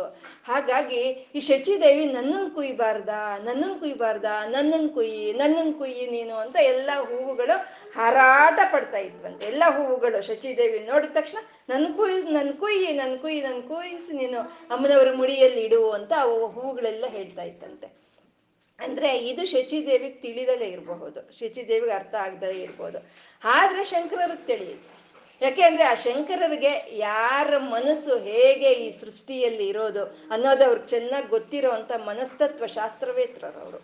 ಅದಕ್ಕೆ ಅವ್ರಿಗೆ ಆ ಹೂವಿನ ಭಾವನೆಗಳು ಏನು ಅನ್ನೋದು ಅವ್ರು ಚೆನ್ನಾಗಿ ಅರ್ತಿದ್ದಾರೆ. ಇದನ್ನೆಲ್ಲ ಪುಷ್ಪ ವಿಲಾಸ ಅಂತ ಹೇಳ್ತಾರೆ. ಆ ಪುಷ್ಪ ವಿಲಾಸದಲ್ಲಿ ಆ ಪುಷ್ಪಗಳಿಗೆ ಭಾವನೆಗಳಿರುತ್ತೆ. ಆ ಭಾವನೆಗಳನ್ನೆಲ್ಲ ವರ್ಣಿಸಿರೋ ಅಂತ ಒಂದು ಗ್ರಂಥ ಪುಷ್ಪ ವಿಲಾಸ ಅನ್ನೋದು. ಹಾಗೆ ಆ ಶಚಿ, ಆ ಇಂದ್ರನ ಒಂದು ತೋಟದಲ್ಲಿ, ಆ ಇರೋ ಅಂತ ಎಲ್ಲ ಹೂವುಗಳು ನನ್ನನ್ನು ಕುಯ್ಯಿ ನೀನು ಅಂತ ಹಾರಾಟ ಪಡ್ತಾ ಇತ್ತಂತೆ ಅದು. ಯಾಕೆಂದ್ರೆ ಅಮ್ಮನವರಿಗೆ ಸಹಜವಾಗಿರುವಂಥ ಆ ಸಹಜ ಗಂಧವನ್ನ ತಾವು ಹೀರ್ಕೋಬೇಕು ಅಂತ. ಅದು ಯದೀಯಂ ಸೌರಭ್ಯಂ ಸಹಜಮುಪಲಬ್ಧಂ ಸುಮನಸಃ ವಸಂತ್ಯಸ್ಮಿನ್ ಮನ್ಯೇ ವಲಮತನ ವಾಟಿ ವಿಟಪಿನ. ಗೆ ಹಾಗೆ ದಟ್ಟವಾಗಿ ಇರೋಂಥ ಕೂದಲು, ಆ ಕೂದಲನ್ನ ಜಡೆಯಾಗಿ ಹೆಣೆದಿದ್ದಾರೆ ಅಮ್ಮನವರು. ಆ ಜಡೆಯಲ್ಲಿ ಚಂಪಕ, ಅಶೋಕ, ಪುನ್ನಾಗ, ಸೌಗಂಧಿಕ ಎಲ್ಲ ಹೂವುಗಳನ್ನು ಅಲ್ಲಿ ಅಮ್ಮನವರ ಮುಡಿಯಲ್ಲಿ ಇದೆ. ಆ ಅಮ್ಮನವರ ಮುಡಿ ಯಾಕೆ ಸೇರಿದೆ ಆ ಹೂವುಗಳು ಹಾಗೆ ಅಂತಂದ್ರೆ ಅವು ಅಮ್ಮನವ್ರ ಮುಡಿ ಸೇರಿದ್ರೆ ಅದು ಅವಕ್ಕೆ ಅಲಂಕಾರನಂತೆ. ಅಮ್ಮನವ್ರ ತಲೆಗೆ ಅಲಂಕಾರ ಅಲ್ಲ, ಅಮ್ಮನವ್ರ ತಲೆ ಕೂದಲಲ್ಲಿ ಸೇರಿ ಅವು ಇದ್ರೆ ಅವಕ್ಕೆ ಅಲಂಕಾರ ಅಂತ. ಮತ್ತೆ ಅಮ್ಮನವರ ಕೂದಲಲ್ಲಿ ಇರೋ ಅಂತ ಒಂದು ಸ, ಸ- ಒಂದು ಸಹಜ ಗಂಧವನ್ನ ಅವು ಹೀರ್ಕೊಳ್ಳೋದಕ್ಕೋಸ್ಕರ ಅವು ಅಲ್ಲಿದ್ದಾರೆ, ಅಲ್ಲಿದೆ ಆ ಹೂವುಗಳು ಅಂತ ಹೇಳ್ತಾ ಇದ್ದಾರೆ. ಅಮ್ಮನವ್ರು ಸ್ವಲ್ಪ ಮೇಲೆ ಬಂದ ತಕ್ಷಣ ಅವ್ರಿಗೆ ಕಾಣಿಸಿರೋ ಅಂತ ಒಂದು ಹೂವುಗಳನ್ನ ಇಲ್ಲಿ ವರ್ಣನೆ ಮಾಡ್ತಾ ಇದ್ದಾರೆ. ಮತ್ತೆ ನಾವು ಹೇಳ್ಕೊಂಡ್ವಿ ಅಮ್ಮನವರ ಒಂದು ಸಹಜ ಗಂಧವಾಗ್ಬೋದು, ಆ ಸೌಂದರ್ಯವಾಗ್ಬೋದು, ಅದು ತಿಳಿಬೇಕು ಅಂದ್ರೆ ಅದು ಈಶ್ವರನಿಗೆ ಮಾತ್ರನೇ ತಿಳಿಯುತ್ತೆ ಅಂತ ನಾವು ಹೇಳ್ಕೊಂಡಿದ್ವಿ. ಅದು ಈಶ್ವರನ್ ಬಿಟ್ರೆ ಬೇರೆ ಯಾರಿಗೂ ಅದು ಅರ್ಥ ಆಗ್ದಲೇ ಇರುವಂತ ಸೌಂದರ್ಯ ಅದು. ಅದಕ್ಕೆ ಒಂದು ಸಣ್ಣ ಕತೆ. ಈ ಪಾಂಡ್ಯ ದೇಶದಲ್ಲಿ ಪಾಂಡ್ಯ ದೇಶದಲ್ಲಿ ಒಬ್ಬ ಅರ್ಚಕರು ಇರ್ತಾರೆ ಇವ್ರು ತುಂಬಾ ಭಕ್ತಿ ತುಂಬಾ ಭಕ್ತಿ, ತುಂಬಾ ಶ್ರದ್ಧೆ. ಆ ಪಾಂಡ್ಯ ದೇಶದಲ್ಲಿ ಒಂದು ಈಶ್ವರನ ದೇವಸ್ಥಾನ ಇರುತ್ತಂತೆ. ಆ ಈಶ್ವರನ ದೇವಸ್ಥಾನದಲ್ಲಿ ಇವರು, ಆ ಅರ್ಚಕರು ಒಂದು ಭಕ್ತಿಯಿಂದ, ಶ್ರದ್ಧೆಯಿಂದ ಪೂಜೆ ಮಾಡಿಕೊಂಡು ಅವ್ರ ಕಾಲ ಕಳೀತಾ ಇರ್ತಾರೆ. ಹೀಗಿರ್ಬೇಕಾದ್ರೆ ಬರಗಾಲ ಬರುತ್ತೆ. ಆ ಬರಗಾಲ ಬಂದಾಗ ಪಾಪ ಈ ಧಾನ್ಯಗಳೆಲ್ಲ ಸಿಕ್ಕೋದು ತುಂಬಾ ಕಷ್ಟ ಆಗುತ್ತೆ. ಆವಾಗ ಉಪವಾಸ ಇರಬೇಕಾಗುತ್ತೆ. ಏನೋ ಒಂದೊತ್ತು ಸಿಕ್ಕುತ್ತೆ ಒಂದೊತ್ತು ಸಿಕ್ಕೋದಿಲ್ಲ ಅಂತ ಪರಿಸ್ಥಿತಿ ಬರುತ್ತೆ. ಆದರೂ ಹಾಗೆ, ಆ, ಪೂಜೆ ನಡೆಸ್ಕೊಂಡು ಹೋಗ್ತಾ ಇರ್ತಾರೆ ಆ ಅರ್ಚಕರು. ಕೊನೆಗೆ ಒಂದು ಸಲಿ ಒಂದು ಕಾಳು ಧಾನ್ಯವೂ ಅವ್ರಿಗೆ ಸಿಕ್ಕೋದಿಲ್ಲ. ಅವಾಗ ಅವ್ರು ಅನ್ಕೊಳ್ತಾರೆ, ನಾನು ಉಪವಾಸ ಇರಬಹುದು, ನಾನು ಉಪವಾಸ ಇರ್ತೀನಿ. ಆದರೆ ನನ್ನ ಪರಮಾತ್ಮನ್ನ, ಈಶ್ವರನ ಉಪವಾಸ ಇಡೋದು ಹೇಗೆ? ಅವನ ನೀವ್, ಅವನ ಒಂದು ನೈವೇದ್ಯಕ್ಕೂ ಏನು ಇಲ್ದಲೆ ಆಗೋಗಿದೆಯಲ್ಲ. ಇನ್ನು ನಾನು ಇಲ್ಲಿ ಪೂಜೆ ಮಾಡ್ತಾ ಇರೋದ್ರಲ್ಲಿ ಏನು ಅರ್ಥ ಇದೆ? ನಾನು ಬಾಗ್ಲು ಹಾಕೊಂಡು ಹೊರಟೋಗ್ಬಿಡೋಣ, ಇಲ್ಲಿ ಇರೋದು ಬೇಡ ಇನ್ನ. ಆ ಪರಮಾತ್ಮ ಯಾವಾಗ ನನ್ನ ಕೈಗೆ ಆ ಧಾನ್ಯಗಳನ್ನು ಕೊಡ್ತಾನೋ, ಆವಾಗಲೇ ನಾನು ಮತ್ತೆ ಬರ್ತೀನಿ ಅಂತ ಹೇಳಿ ಇನ್ನೇನು ಬಾಗ್ಲು ಹಾಕ್ಕೊಂಡು ಹೋಗ್ಬೇಕು ಅಂತ ತಯಾರಿ ನಡೆಸ್ತಾ ಇರ್ತಾನೆ. ಆವಾಗ ಈಶ್ವರ ಲಿಂಗದೊಳಗಿಂದ ಈಶ್ವರನ್ ಬರ್ತಾನೆ. ಬಂದು ನಾನು ನಿನಗೆ ಒಂದು ಶ್ಲೋಕವನ್ನು ಬರ್ಕೊಡ್ತೀನಿ. ನೀನು ತಗೊಂಡೋಗಿ ಆ ಪಾಂಡ್ಯ ರಾಜನಿಗೆ ಅದನ್ನ ತೋರಿಸು. ತೋರಿಸಿದಾಗ ಅದನ್ನ ಅವರು ಅದನ್ನ ನೋಡಿ ನಿನಗೆ ಸತ್ಕಾರ ಮಾಡ್ತಾರೆ. ಅವಾಗ ನಿಂಗೆ ಬೇಕಾಗಿರುವಂಥ ಐಶ್ವರ್ಯಗಳೆಲ್ಲನೂ ನಿನಗೆ ಸಿಕ್ಕುತ್ತೆ ಅಂತ ಈಶ್ವರನ ಹೇಳಿ ಒಂದು ಶ್ಲೋಕವನ್ನು ಬರೆದು ಆ ಅರ್ಚಕರಿಗೆ ಕೊಡ್ತಾರೆ. ಕೊಟ್ಟಾಗ ಸರಿ, ಅವರು ಅದು ತಗೊಂಡು ಹೋದ್ರು ಪಾಂಡ್ಯರಾಜನಿಗೆ ತೋರಿಸಿದ್ರು, ಅವರು ಓದಿದ್ರು. ಎಂಥ ಚೆನ್ನಾಗಿದೆ, ಎಂಥ ಚೆನ್ನಾಗಿರೋ ಒಂದು ಕವಿತ್ವವನ್ನು ಬರೆದಿದ್ದೀರಾ ನೀವು ಅಂತ ಹೇಳಿ ಇವ್ರಿಗೆ ಸನ್ಮಾನ ಮಾಡೋಣ, ಸನ್ಮಾನಕ್ಕೆಲ್ಲ ತಯಾರಿ ಮಾಡಿ ನೀವು ಅಂತ ಪಾಂಡ್ಯರಾಜನ್ ಹೇಳ್ತಾನೆ. ಹೇಳಿದ್ರೆ ಇಷ್ಟರಲ್ಲಿ ಒಬ್ಬ ಪಂಡಿತನ ಎದ್ದು ನಿಂತ್ಕೊಳ್ತಾನಂತೆ. ನಿಂತ್ಕೊಂಡು ಪಂಡಿತರ ಹೇಗೆ ಅಂದರೆ ಸಾಮಾನ್ಯ ಅವರು ಅದರಲ್ಲಿ ಒಂದು ಸೌಂದರ್ಯವನ್ನ ಅವರು ಅನುಭವಿಸೋದಕ್ಕಿಂತ ಅದರಲ್ಲಿ ಏನು ತಪ್ಪಿದೆ ಅನ್ನೋದೇ ಅವ್ರಿಗೆ ಮನಸ್ಸು ಆ ಕಡೆನೇ ಹೋಗ್ತಾ ಇತ್ತು. ಅಂದರೆ ಹೋಗ್ಬೇಕು, ಅದು ಪಂಡಿತರಿಗೆ ಅರ್ಥ ಆಗುತ್ತೆ. ಅದರಲ್ಲಿ ಏನು ತಪ್ಪಿದೆ ಅಂತ ನಮ್ಮಂಥವ್ರಿಗೆ ಅರ್ಥ ಆಗಲ್ಲ ಅಲ್ವಾ?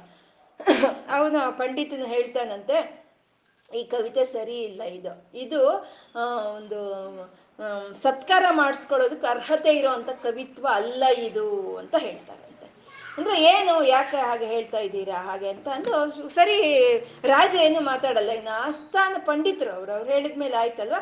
ಆಯ್ತಪ್ಪ, ನಿನ್ನ ಒಂದು ಕವಿತ್ವ ಅನ್ನೋದು ಸುಮ್ಮನೆ ಸತ್ಕಾರ ಪಡಿಸ್ಕೊ ಪಟ್ಕೊಳ್ಳೋದಕ್ಕೆ ಅರ್ಹತೆ ಇಲ್ಲ ಅದಕ್ಕೆ ಅಂತ ಕಳಿಸ್ಬಿಡ್ತಾರೆ. ಸರಿ ಅವನೇನು ಮಾಡ್ತಾನೆ, ವಾಪಸ್ ಬರ್ತಾನೆ. ಬಂದಾಗ ಅವನು, ಈಶ್ವರ ಏನಾಯಿತು ಅಂತ ಕೇಳ್ತಾನೆ.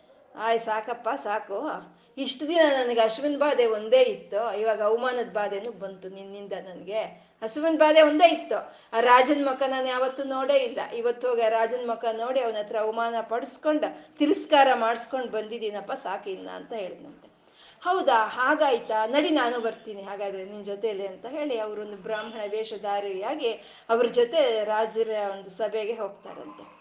ಹೋದಾಗ ಅವನು ಅರ್ಚಕರು ಹೇಳ್ತಾರೆ, ಈ ನಿಜಕ್ಕೂ ಈ ಶ್ಲೋಕವನ್ನ, ಈ ಕವಿತ್ವವನ್ನು ಬರೆದವ್ರು ಇವರು, ಇವ್ರು ಬರೆದು ಕೊಟ್ಟಿದ್ದನ್ನ ನಾನು ತಂದಿದ್ದೀನಿ ಅಷ್ಟೇ ಅಂತ ಹೇಳಿದಾಗ ಈಶ್ವರ ಕೇಳ್ತಾನಂತೆ, ಬ್ರಾಹ್ಮಣ ವೇಷದಲ್ಲಿ ಇರುವಂತ ಬ್ರಾಹ್ಮಣ ಕೇಳ್ತಾನಂತೆ, ಇದ್ರ ಯಾರು ಇದು ಸರಿ ಇಲ್ಲ, ತಪ್ಪು ಅಂತ ಹೇಳಿದ್ದು. ಅಂದ್ರೆ ಆ ಪಂಡಿತ ಎದ್ದು ನಿಂತ್ಕೊಂಡು, ನಾನೇ ಹೇಳಿದ್ದು. ಏನ್ ತಪ್ಪಿದೆಯಪ್ಪ? ಏನ್ ತಪ್ಪಿದೆ ಅಂದ್ರೆ ಹೆಣ್ಣು ಮಕ್ಕಳಿಗೆ ಕೂದಲಲ್ಲಿ ಸಹಜವಾದ ಪರಿಮಳ ಇರುತ್ತೆ ಅಂತ ಬರ್ದಿದೀಯ ನೀನು. ಕವಿಗಳು ಯಾವತ್ತೂ ಈ ಪ್ರಪಂಚದಲ್ಲಿ ಏನಿದೆಯೋ ಅದನ್ನೇ ಬರಿಬೇಕು. ಈ ಪ್ರಪಂಚದಲ್ಲಿ ಇಲ್ದಲೇ ಇರೋದನ್ನ ಬರಿಬಾರ್ದು. ಈ ಹೆಣ್ಮಕ್ಳಿಗೆಲ್ಲ ಸಗ, ಸಹಜವಾದ ಪರಿಮಳ ಇರುತ್ತೆ ಕೂದಲಲ್ಲಿ ಅಂತ ನಿಂಗೆ ಬರ್ದಿದೀಯಲ್ಲ. ಅದೇ ತಪ್ಪು ಅಂದ್ರೆ ಏನಿರಲ್ವಾ ಅಂತ ಕೇಳಿದ್ನಂತೆ. ಈಶ್ವರ ಆಶ್ಚರ್ಯವಾಗಿ ಮುಖ ಇಟ್ಟು ಏನ್ ಇರಲ್ವಾ? ಹೆಣ್ಮಕ್ಳಿಗೆ ಸಹಜವಾಗಿ ಸಹಜ ಗಂಧ ಮತ್ತೆ ಪಾರ್ವತಿ ದೇವಿಗೆ ಇದೆಯೇ? ಅಂತ ಹೇಳಿದ್ನಂತೆ.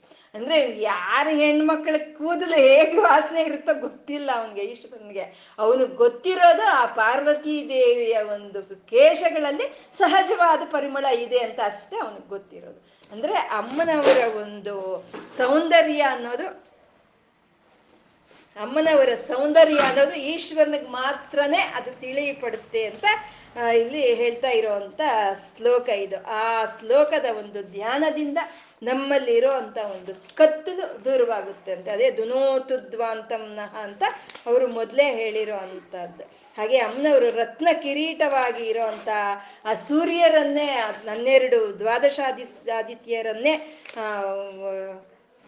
ಒಂದು ಸೆಕೆಂಡ್ ದ್ವಾದಶ ಆದಿತ್ಯರು ನಿಕ್ಷಿಪ್ತವಾಗಿ ಕುರುವಿನ ಕುರುವಿಂದ ಮಣಿಗಳಾಗಿರೋ ಅಂತ ಒಂದು ರತ್ನ ಕಿರೀಟವನ್ನ ಹಿಡ್ಕೊಂಡಿರೋ ಅಂತ ಅಮ್ಮನವರ ಕೂದಲು ತುಂಬಾ ದಪ್ಪವಾಗಿ, ದಟ್ಟವಾಗಿದೆ. ಆ ಕೂದಲಿನಲ್ಲಿ ಚಂಪಕಾಶೋಕ ಪುನ್ನಾಗ, ಎಲ್ಲಾ ವಿಧವಾದ ದೇವತಾ ಒಂದು ಹೂವುಗಳು ಅಲ್ಲಿ ಅಲಂಕರಿಸಿಕೊಂಡು ಇದೆ. ಅದು ಅದು ಅಮ್ಮನವರ ಒಂದು ಸಹಜ ಒಂದು ಆಮ್, ಪರಿಮಳವನ್ನು ತಗೊಳ್ಳೋದಕ್ಕೋಸ್ಕರ ಅವು ಆ ರೀತಿಯ ಅಮ್ಮನವರ ಕೂದಲಲ್ಲಿ ಇದೆ ಅನ್ನೋದನ್ನ ಎರ ಈ ಶ್ಲೋಕನಲ್ಲಿ ಹೇಳ್ತಾ ಇದ್ದಾರೆ ಇನ್ನು ಮುಂದಿನ ಶ್ಲೋಕ ಹೇಳಿ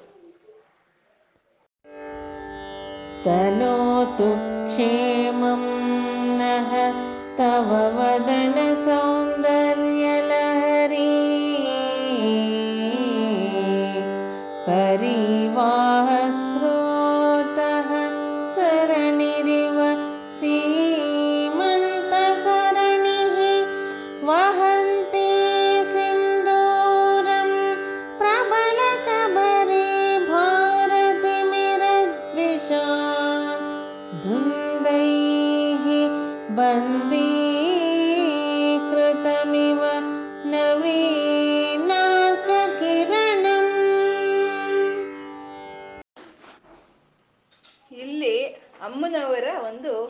ಸಿಂಧೂರವನ್ನ, ಸಿಂಧೂರ ವರ್ಣನೆಯನ್ನ ಮಾಡ್ತಾ ಇದ್ದಾರೆ, ಸಿಂಧೂರ ವರ್ಣ. ಮತ್ತೆ ಅಮ್ಮನವರ ಒಂದು ಬೈತಲೆಯ ಒಂದು ವರ್ಣನೆ ಆಗ್ತಾ ಇದೆ. ಕಿರೀಟ ಆಯ್ತು, ಕೂದಲು ಜಡೆ ಆಯ್ತು, ಇವಾಗ ಸಿಂಧೂರ. ಈ ಈ ಬೈತಲೆ, ಆ ಬೈತಲೆಯಲ್ಲಿ ಇರುವಂತ ಒಂದು ಸಿಂಧೂರದ ವರ್ಣನೆಯನ್ನ ಈ ಶ್ಲೋಕದಲ್ಲಿ ಗುರುಗಳು ಮಾಡ್ತಾ ಇದ್ದಾರೆ. ಈ ಸಿಂಧೂರ, ಯಾಕೆ ಅಮ್ಮನವ್ರು ಸಿಂಧೂರ ಇಟ್ಕೊಂಡಿದ್ದಾರೆ? ಕುಂಕುಮ ಇಟ್ಕೊಂಡಿದ್ದಾರೆ, ಹೂ ಮುಡ್ದಿದ್ದಾರೆ ಅರ್ಶನ ಹಚ್ಕೊಂಡಿದ್ದಾರೆ, ಕಣ್ಕಪ್ಪ ಹಚ್ಕೊಂಡಿದ್ದಾರೆ ಅಂತಂದ್ರೆ ಇವೆಲ್ಲ ನಾವು ಮಾಡ್ತಾ ಇದೀವಲ್ವಾ? ಇವೆಲ್ಲ ನಾವು ಮಾಡ್ತಾ ಇರೋದಕ್ಕೆ ಅಮ್ಮನವರಲ್ಲಿ ಇಟ್ಕೊಂಡಿದಾರ ಅವೆಲ್ಲನೂ? ಅಂತ ಅಂದ್ರೆ ಅಲ್ಲ.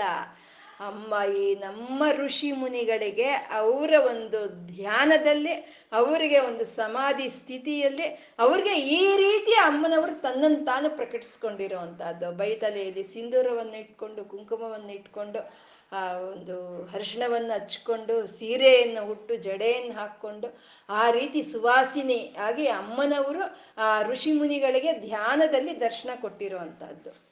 ನಮ್ಮ ಋಷಿಗಳು ಅಮ್ಮನವ್ರ ಜಗನ್ಮಾತೆಯಾದ ಅಮ್ಮನವ್ರನ್ನ ಎಲ್ಲಾ ಹೆಣ್ಮಕ್ಳಲ್ಲಿ ನೋಡ್ಕೊಳ್ತಾ ಇದ್ದಂಥವ್ರು ನಮ್ಮ ಋಷಿ ಮುನಿಗಳು. ಅಂದ್ರೆ ಎಲ್ಲಾ ಹೆಣ್ಮಕ್ಳು ಆ ಜಗನ್ಮಾತೆಯ ಸಮಾನ ಅಂತ ಹೇಳಿ ಆ ರೀತಿ ಕಟ್ಟು ಬೊಟ್ಟು ಅಂತೀವಲ್ವ? ಆ ರೀತಿ ಕಟ್ಟು ಬೊಟ್ಟನ್ನ ಎಲ್ಲಾ ಹೆಣ್ಮಕ್ಳಿಗೂ ಅವ್ರು ಏರ್ಪಾಟ್ ಮಾಡಿರೋ ಅಂತದ್ದು ಅಮ್ಮನವ್ರು ಹೇಗೆ ಕಾಣಿಸಿದ್ರು ಅವ್ರಿಗೆ, ಆ ರೀತಿ ಕಟ್ಟು ಬೊಟ್ಟನ್ನ ಎಲ್ಲಾ ಹೆಣ್ಮಕ್ಳಿಗೂ ಭಾರತ ದೇಶದಲ್ಲಿ ಅವ್ರು ಅಭ್ಯಾಸ ಮಾಡಿ ಇರೋ ಅಂಥದ್ದು. ಆ ಸಿಂಧೂರ ಅನ್ನೋದು ಒಂದು ಒಂದು ಮಾಂಗಲ್ಯದ ಸಮಾನವೇ ಅದು ಸಿಂಧೂರ ಅನ್ನೋದು. ಆ ಮದುವೆ ಆದಂತ ಒಂದು ಆ ಹೆಣ್ಣು ಆ ಬೈತಲೆಯಲ್ಲಿ ಆ ಸಿಂಧೂರವನ್ನು ಇಟ್ಕೊಂಡಿರೋದೆ ಅದೇ ಶಿವೆ ಅಂತಂದ್ರೆ ಅದೇ ಮಂಗಳವನ್ನು ಉಂಟು ಮಾಡೋ ಅದೇ ತನೋತು ಕ್ಷೇಮಂನ ಅಂದ್ರೆ ಅದೇ ಕ್ಷೇಮವನ್ನು ಉಂಟು ಮಾಡುತ್ತೆ ಅಂತ ಹೇಳಿರುವಂತದ್ದು ಇವಾಗ ನಾವು ನೋಡ್ತೀವಲ್ವ ನಾರ್ತ್ ಇಂಡಿಯಾದಲ್ಲಿ ಆದ್ರೆ ಆ ಸಿಂಧೂರ ಅನ್ನೋದು ಒಂದು ಮಾಂಗಲ್ಯಕ್ಕಿಂತ ಹೆಚ್ಚಿನ ಒಂದು ಪ್ರಾಧಾನ್ಯತೆಯನ್ನ ಹೊಂದಿ ಇರುವಂತದ್ದು ಅಂತ ಸಿಂಧೂರವನ್ನ ಸುಮಂಗಳಿಯಾದ ಅಮ್ಮನವರು ಅಂತ ಆ ಸಿಂಧೂರದ ವರ್ಣನೆಯನ್ನ ಈ ಶ್ಲೋಕದಲ್ಲಿ ಗುರುಗಳು ನಮ್ಗೆ ಮಾಡ್ತಾ ಇರುವಂತಹದ್ದು ತನೋತು ಕ್ಷೇಮಂನಃ ಯಾರು ಇವಾಗ ಹೇಳ್ಕೊಂಡ ರೀತಿ ನಾವು ಕೆಳಗೆ ಹೇಳ್ಕೊಳ್ಳೋ ಅಂತ ರೀತಿ ಯಾರು ಧ್ಯಾನ ಮಾಡ್ತಾರೆ, ಅವ್ರಿಗೆ ಕ್ಷೇಮ ಉಂಟಾಗುತ್ತಂತೆ. ಅದಕ್ಕೆ ಹಿಂದಿನ ಶ್ಲೋಕದಲ್ಲಿ ಶಿವೆ ಅಂತ ಹೇಳಿದ್ರು. ಶಿವೆ ಅಂತ ಅಂದ್ರೆ ಮಂಗಳವನ್ನು ಉಂಟು ಮಾಡೋವಳು, ಆನಂದವನ್ನು ಕೊಡುವಂತವಳು ಅಂತ. ಮಂಗಳ, ಆನಂದ, ಅದೇ ಕ್ಷೇಮವಲ್ವಾ? ಹಾಗೆ ಆ ಕ್ಷೇಮವನ್ನು ಅಮ್ಮ ತರುವಂತ ಅಮ್ಮ, ತನೋತು ಕ್ಷೇಮಂ ನಹ. ತವ ವದನ ಸೌಂದರ್ಯ ಲಹರಿ ಅಂತಂದ್ರು. ಅಂದ್ರೆ ಐವತ್ತೊಂಬತ್ತು ಶ್ಲೋಕಗಳು ಸೌಂದರ್ಯ ಲಹರಿ ಅಂತ ಹೇಳಿದ್ದಾರೆ ಅಲ್ವಾ? ಅಂದ್ರೆ ಆ ಐವತ್ತೊಂಬತ್ತು ಶ್ಲೋಕಗಳ ಸೌಂದರ್ಯ ಲಹರಿ ಅನ್ನೋ ಟೈಟಲ್ ಅನ್ನ ಈ ಒಂದು ಶ್ಲೋಕದಲ್ಲಿ ಇಟ್ಟಿದ್ದಾರೆ. ಅಂದ್ರೆ ಇದು ಟೈಟಲ್ ಇದ್ದಾಗೆ. ಐವತ್ತೊಂಬತ್ತು ಶ್ಲೋಕಗಳಿಗೆ ಇದು ಪ್ರಧಾನವಾದಂತ ಒಂದು ಶ್ಲೋಕ ಅಂತ ಹೇಳ್ಬೋದು ಟೈಟಲ್ ಇದ್ದಾಗೆ. ಇದನ್ನೇ ಚಿದಾನಂದ ಲಹರೀಂ, ಪರಮಾನಂದ ಲಹರೀಂ ಅಂತ ಅಲ್ಲಿ ಆನಂದ ಲಹರಿಯಲ್ಲಿನೂ ಹೇಳಿದ್ರು. ಇವಾಗ ತವವದನ ಸೌಂದರ್ಯ ಲಹರಿ ಅಂತ ಹೇಳ್ತಾ ಇದ್ದಾರೆ. ಪರಿವಾಹ ಸ್ತೋತ್ರ ಸರಣಿರ ಸರಣಿರಿವ ಸೀಮಂತ ಸರಣಿಹಿ ಅಂತ.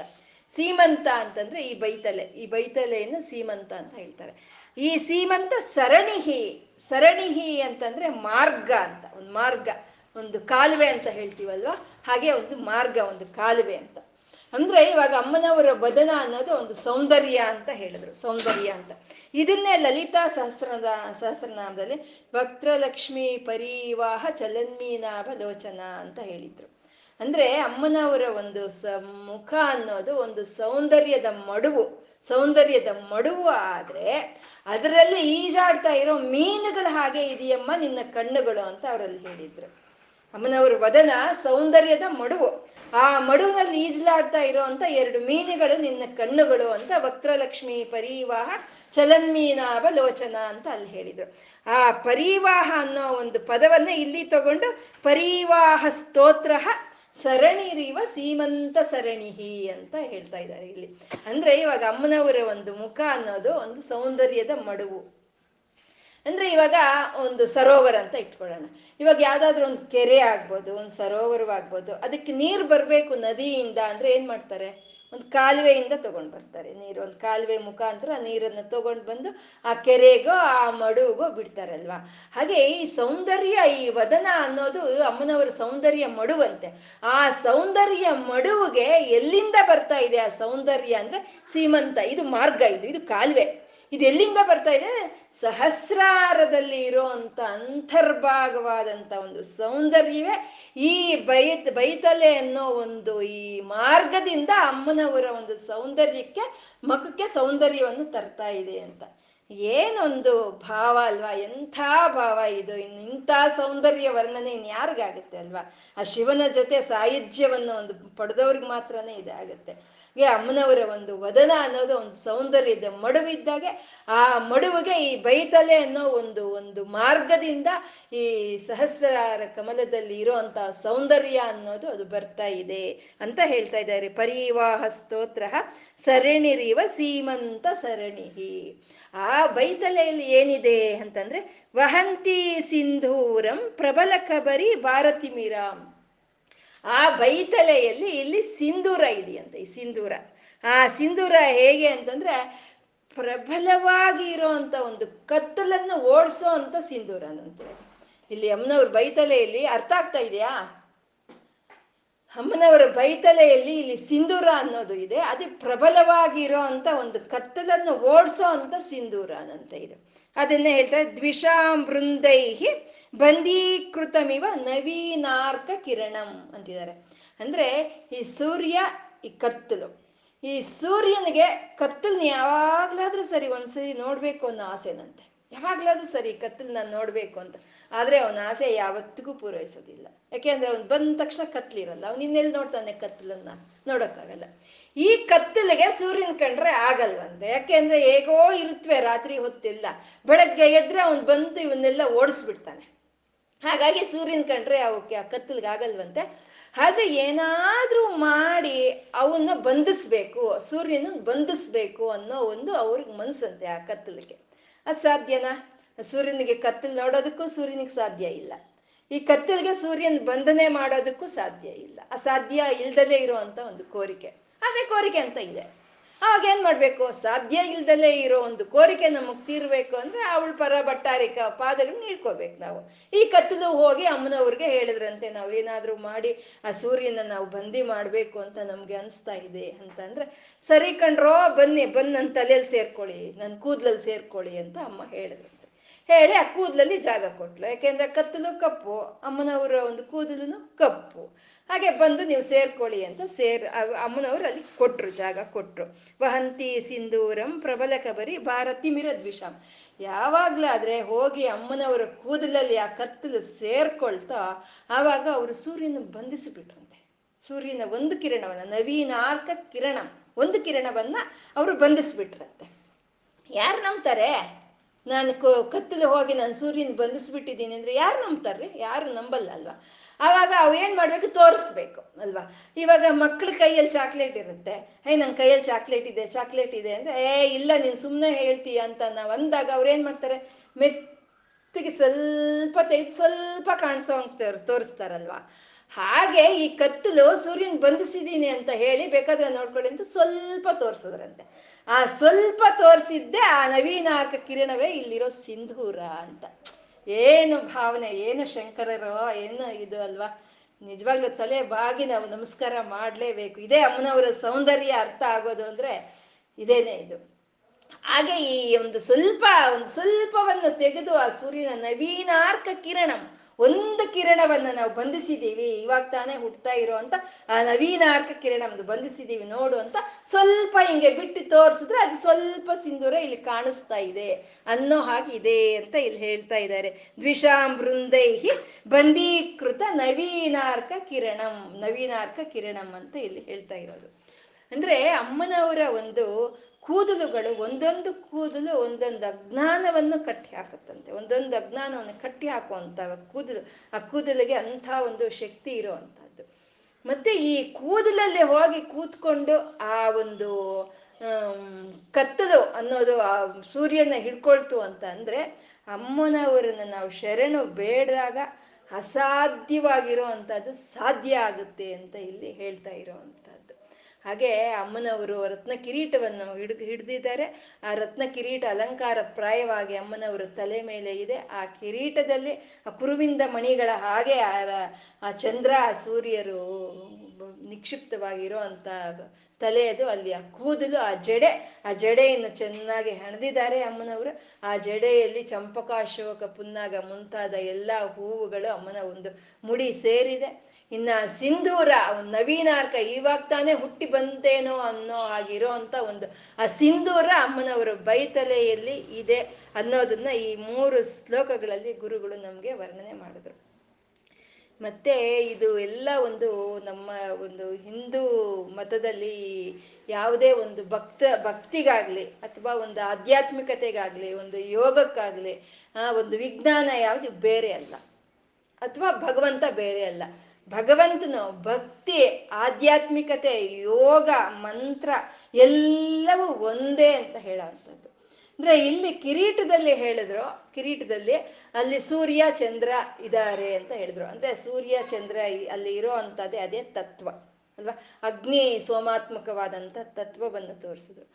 ಮತ್ತೆ ಈ ಸೂರ್ಯನ ಕಿರಣಗಳ ಚಂದ್ರನ ಮೇಲೆ ಬಿದ್ದು ಅದು ಇಂದ್ರಧನುಸ್ಸಾಗಿ ಕಾಣಿಸ್ತಾ ಇದೆ ಅಂತಂದ್ರೆ ಅಲ್ಲಿ ವಿಜ್ಞಾನವನ್ನು ತೋರಿಸಿದ್ರು, ಅಲ್ಲಿ ವಿಜ್ಞಾನವನ್ನು ತೋರಿಸಿದ್ರು. ಮತ್ತೆ ಇಲ್ಲಿ ಅಮ್ಮನವರು ಜಡೆ ಹಣದಿದ್ದಾರೆ ಅಂತ ಅಂದ್ರೆ ಅದರಲ್ಲಿ ಒಂದು ಅತ್ಯದ್ಭುತವಾದಂತ ಒಂದು ಯೋಗ ಯೋಗ ಶಕ್ತಿಯನ್ನು ತೋರಿಸ್ತಾ ಇದ್ದಾರೆ. ಅಂದ್ರೆ ಜಡೆ ಅನ್ನೋದು ಸಹಸ್ರಾರದಿಂದ ಇಲ್ಲಿಂದ ಹಿಡಿದು ಹಾಕುವಂಥದ್ದು, ಸೊಂಟದವರೆಗೂ ಹಾಕುವಂಥದ್ದು. ಅಂದ್ರೆ ಆ ಜಡೆಯೇ ನಮ್ಮ ಕುಂಡಲಿನಿಗೆ ಒಂದು ಸಂಕೇತ ಅಂತ ಹೇಳೋದು, ಆ ಕುಂಡಲಿನಿಗೆ ಸಂಕೇತ. ಆ ಜಡೆ ಹೇಗೆ ಹಣದಿರ್ತಾರೆ ಅಂದ್ರೆ ಇಲ್ಲಿ ಬಂತು ತ್ರಿವೇಣಿ ಅಂತ ಇಲ್ಲಿ ಬರ್ತಾ ಇದೆ ನೋಡಿ. ತ್ರಿವೇಣಿ ಅಂದ್ರೆ, ವೇಣಿ ಅಂದ್ರೆ ಕೂದಲು ಅಂತ. ಆ ಜಡೆ ಹೇಗೆ ಹಣದಿದ್ದಾರೆ ಅಂದ್ರೆ ಮೂರು ಒಂದು ಪಾಯಗಳಾಗಿ ಹಣಿತಾರಲ್ವಾ? ಮೂರು ಪಾಯಗಳಾಗಿ ಹಣದಿದ್ದಾರೆ. ಅದೇ ಇಳ, ಪಿಂಗಳ, ಸುಷುಮ್ನ ನಾಡಿಗಳಿಗೆ ಸಂಕೇತವಾಗಿರುವಂತಹ ದಮ್ಮನವರ ಜಡೆ. ಅದೇ ಗಂಗಾ ಯಮುನಾ ಸರಸ್ವತಿ ಅನ್ನೋದು. ಆ ಗಂಗಾ ಯಮುನಾ ಅನ್ನೋದು ಕಾಣಿಸ್ತಾ ಇರುತ್ತೆ ಮೇಲ್ಗಡೆ. ಸರಸ್ವತಿ ಅನ್ನೋದು ಆ ಒಂದು ಪಾಯ ಒಳಗೆ ಕಾಣಿಸಲ್ಲ, ಎರಡು ಆಚೆ ಕಾಣಿಸುತ್ತೆ, ಒಂದು ಒಳಗೆ ಹೋಗಿರುತ್ತಲ್ಲ ಆ ಒಳಗೆ ಹೋಗಿರೋ ಅದೇ ಸರಸ್ವತಿ ಅಂತ ಹೇಳುವಂಥದ್ದೇ ಅದು ಯೋಗದ ಒಂದು ಇದು. ಹಾಗೆ ನಮ್ಮ ಹಿಂದೂ ಒಂದು ಮತದಲ್ಲಿ ಭಗವಂತ ಭಕ್ತಿ, ಆಧ್ಯಾತ್ಮಿಕತೆ, ಯೋಗ ವಿಜ್ಞಾನ ಎಲ್ಲ ಸೇರಿ ಇರೋವಂಥದ್ದೇ ನಮ್ಮ ಒಂದು ಹಿಂದೂ ಮತ ಅಂತ ಹೇಳೋದು. ಹಾಗೆ ಆ ಚಿದಗ್ನಿ ಕುಂಡದಲ್ಲಿ ಬಂದಂಥ ಶ್ರೀ ಶ್ರೀ ಲಲಿತಾ ಪರಾ ಭಟ್ಟಾರಿಕೆಯನ್ನ ವರ್ಣನೆ ಮಾಡ್ತಾ ಇದ್ದಾರೆ. ಅಮ್ಮನವರು ಮೇಲೆ ಬರ್ತಾ ಇದ್ದಾರೆ. ಆ ಕಿರೀಟವನ್ನು ಇಟ್ಕೊಂಡಿದ್ದಾರೆ. ಆ ಕಿರೀಟದಲ್ಲಿ ಒಂದು ಕುರುವಿಂದ ಮಣಿಗಳಿಂದ ಮಾಡಿರೋ ಕಿರೀಟ ಅದು. ಅಮ್ಮನವ್ರ ಜಡೆಯನ್ನು, ಚೆನ್ನಾಗಿ ಜಡೆಯನ್ನು ಹಣದಿದ್ದಾರೆ. ಅಲ್ಲಿ ಚಂಪಕಾಶೋಕ, ಪುನ್ನಾಗ ಮುಂತಾದ ಹೂವುಗಳೆಲ್ಲ ಅಮ್ಮನವರ ಒಂದು ಸಹಜ ಗಂಧವನ್ನು ಲಬ್ಧಿಯಾಗಿ ಪಡ್ಕೊಳ್ಳೋದಕ್ಕೋಸ್ಕರ ಹೋಗಿ ಅಮ್ಮನವರ ತಲೆ ಮುಡಿಯಲ್ಲಿ ಸೇರಿದೆ. ಅಮ್ಮನವರು ಮುಖದಲ್ಲಿ ಒಂದು ಬೈತಲೆಯಲ್ಲಿ ಸಿಂಧೂರವನ್ನು ಇಟ್ಕೊಂಡಿದ್ದಾರೆ. ಆ ಸಿಂಧೂರವೇ ನಮ್ಮ ಒಂದು ಅಜ್ಞಾನವನ್ನು ತೊಲಗಿಸಿ ನಮ್ಮದು ಜ್ಞಾನದವರೆ ಕ, ಜ್ಞಾನದ ಕಡೆ ಕರ್ಕೊಂಡು ಹೋಗುವಂಥ ಒಂದು ಸಿಂಧೂರ ಧ್ಯಾನ ಅಂತ ನಾವು ಹೇಳ್ತಾ ಇವತ್ತೇನು ಹೇಳಿದೀವೋ ಆ ಲಲಿತಾ ಪರಾಭಟ್ಟಾರಿಕೆಗೆ ಅರ್ಪಣೆ ಮಾಡಿಕೊಳ್ಳೋಣ. ಲಲಿತಂ ಶ್ರೀ ಲಲಿ ಸರ್ವಂ ಶ್ರೀ ಲಲಿತಾರ್ಪಣ ಮಸ್ತು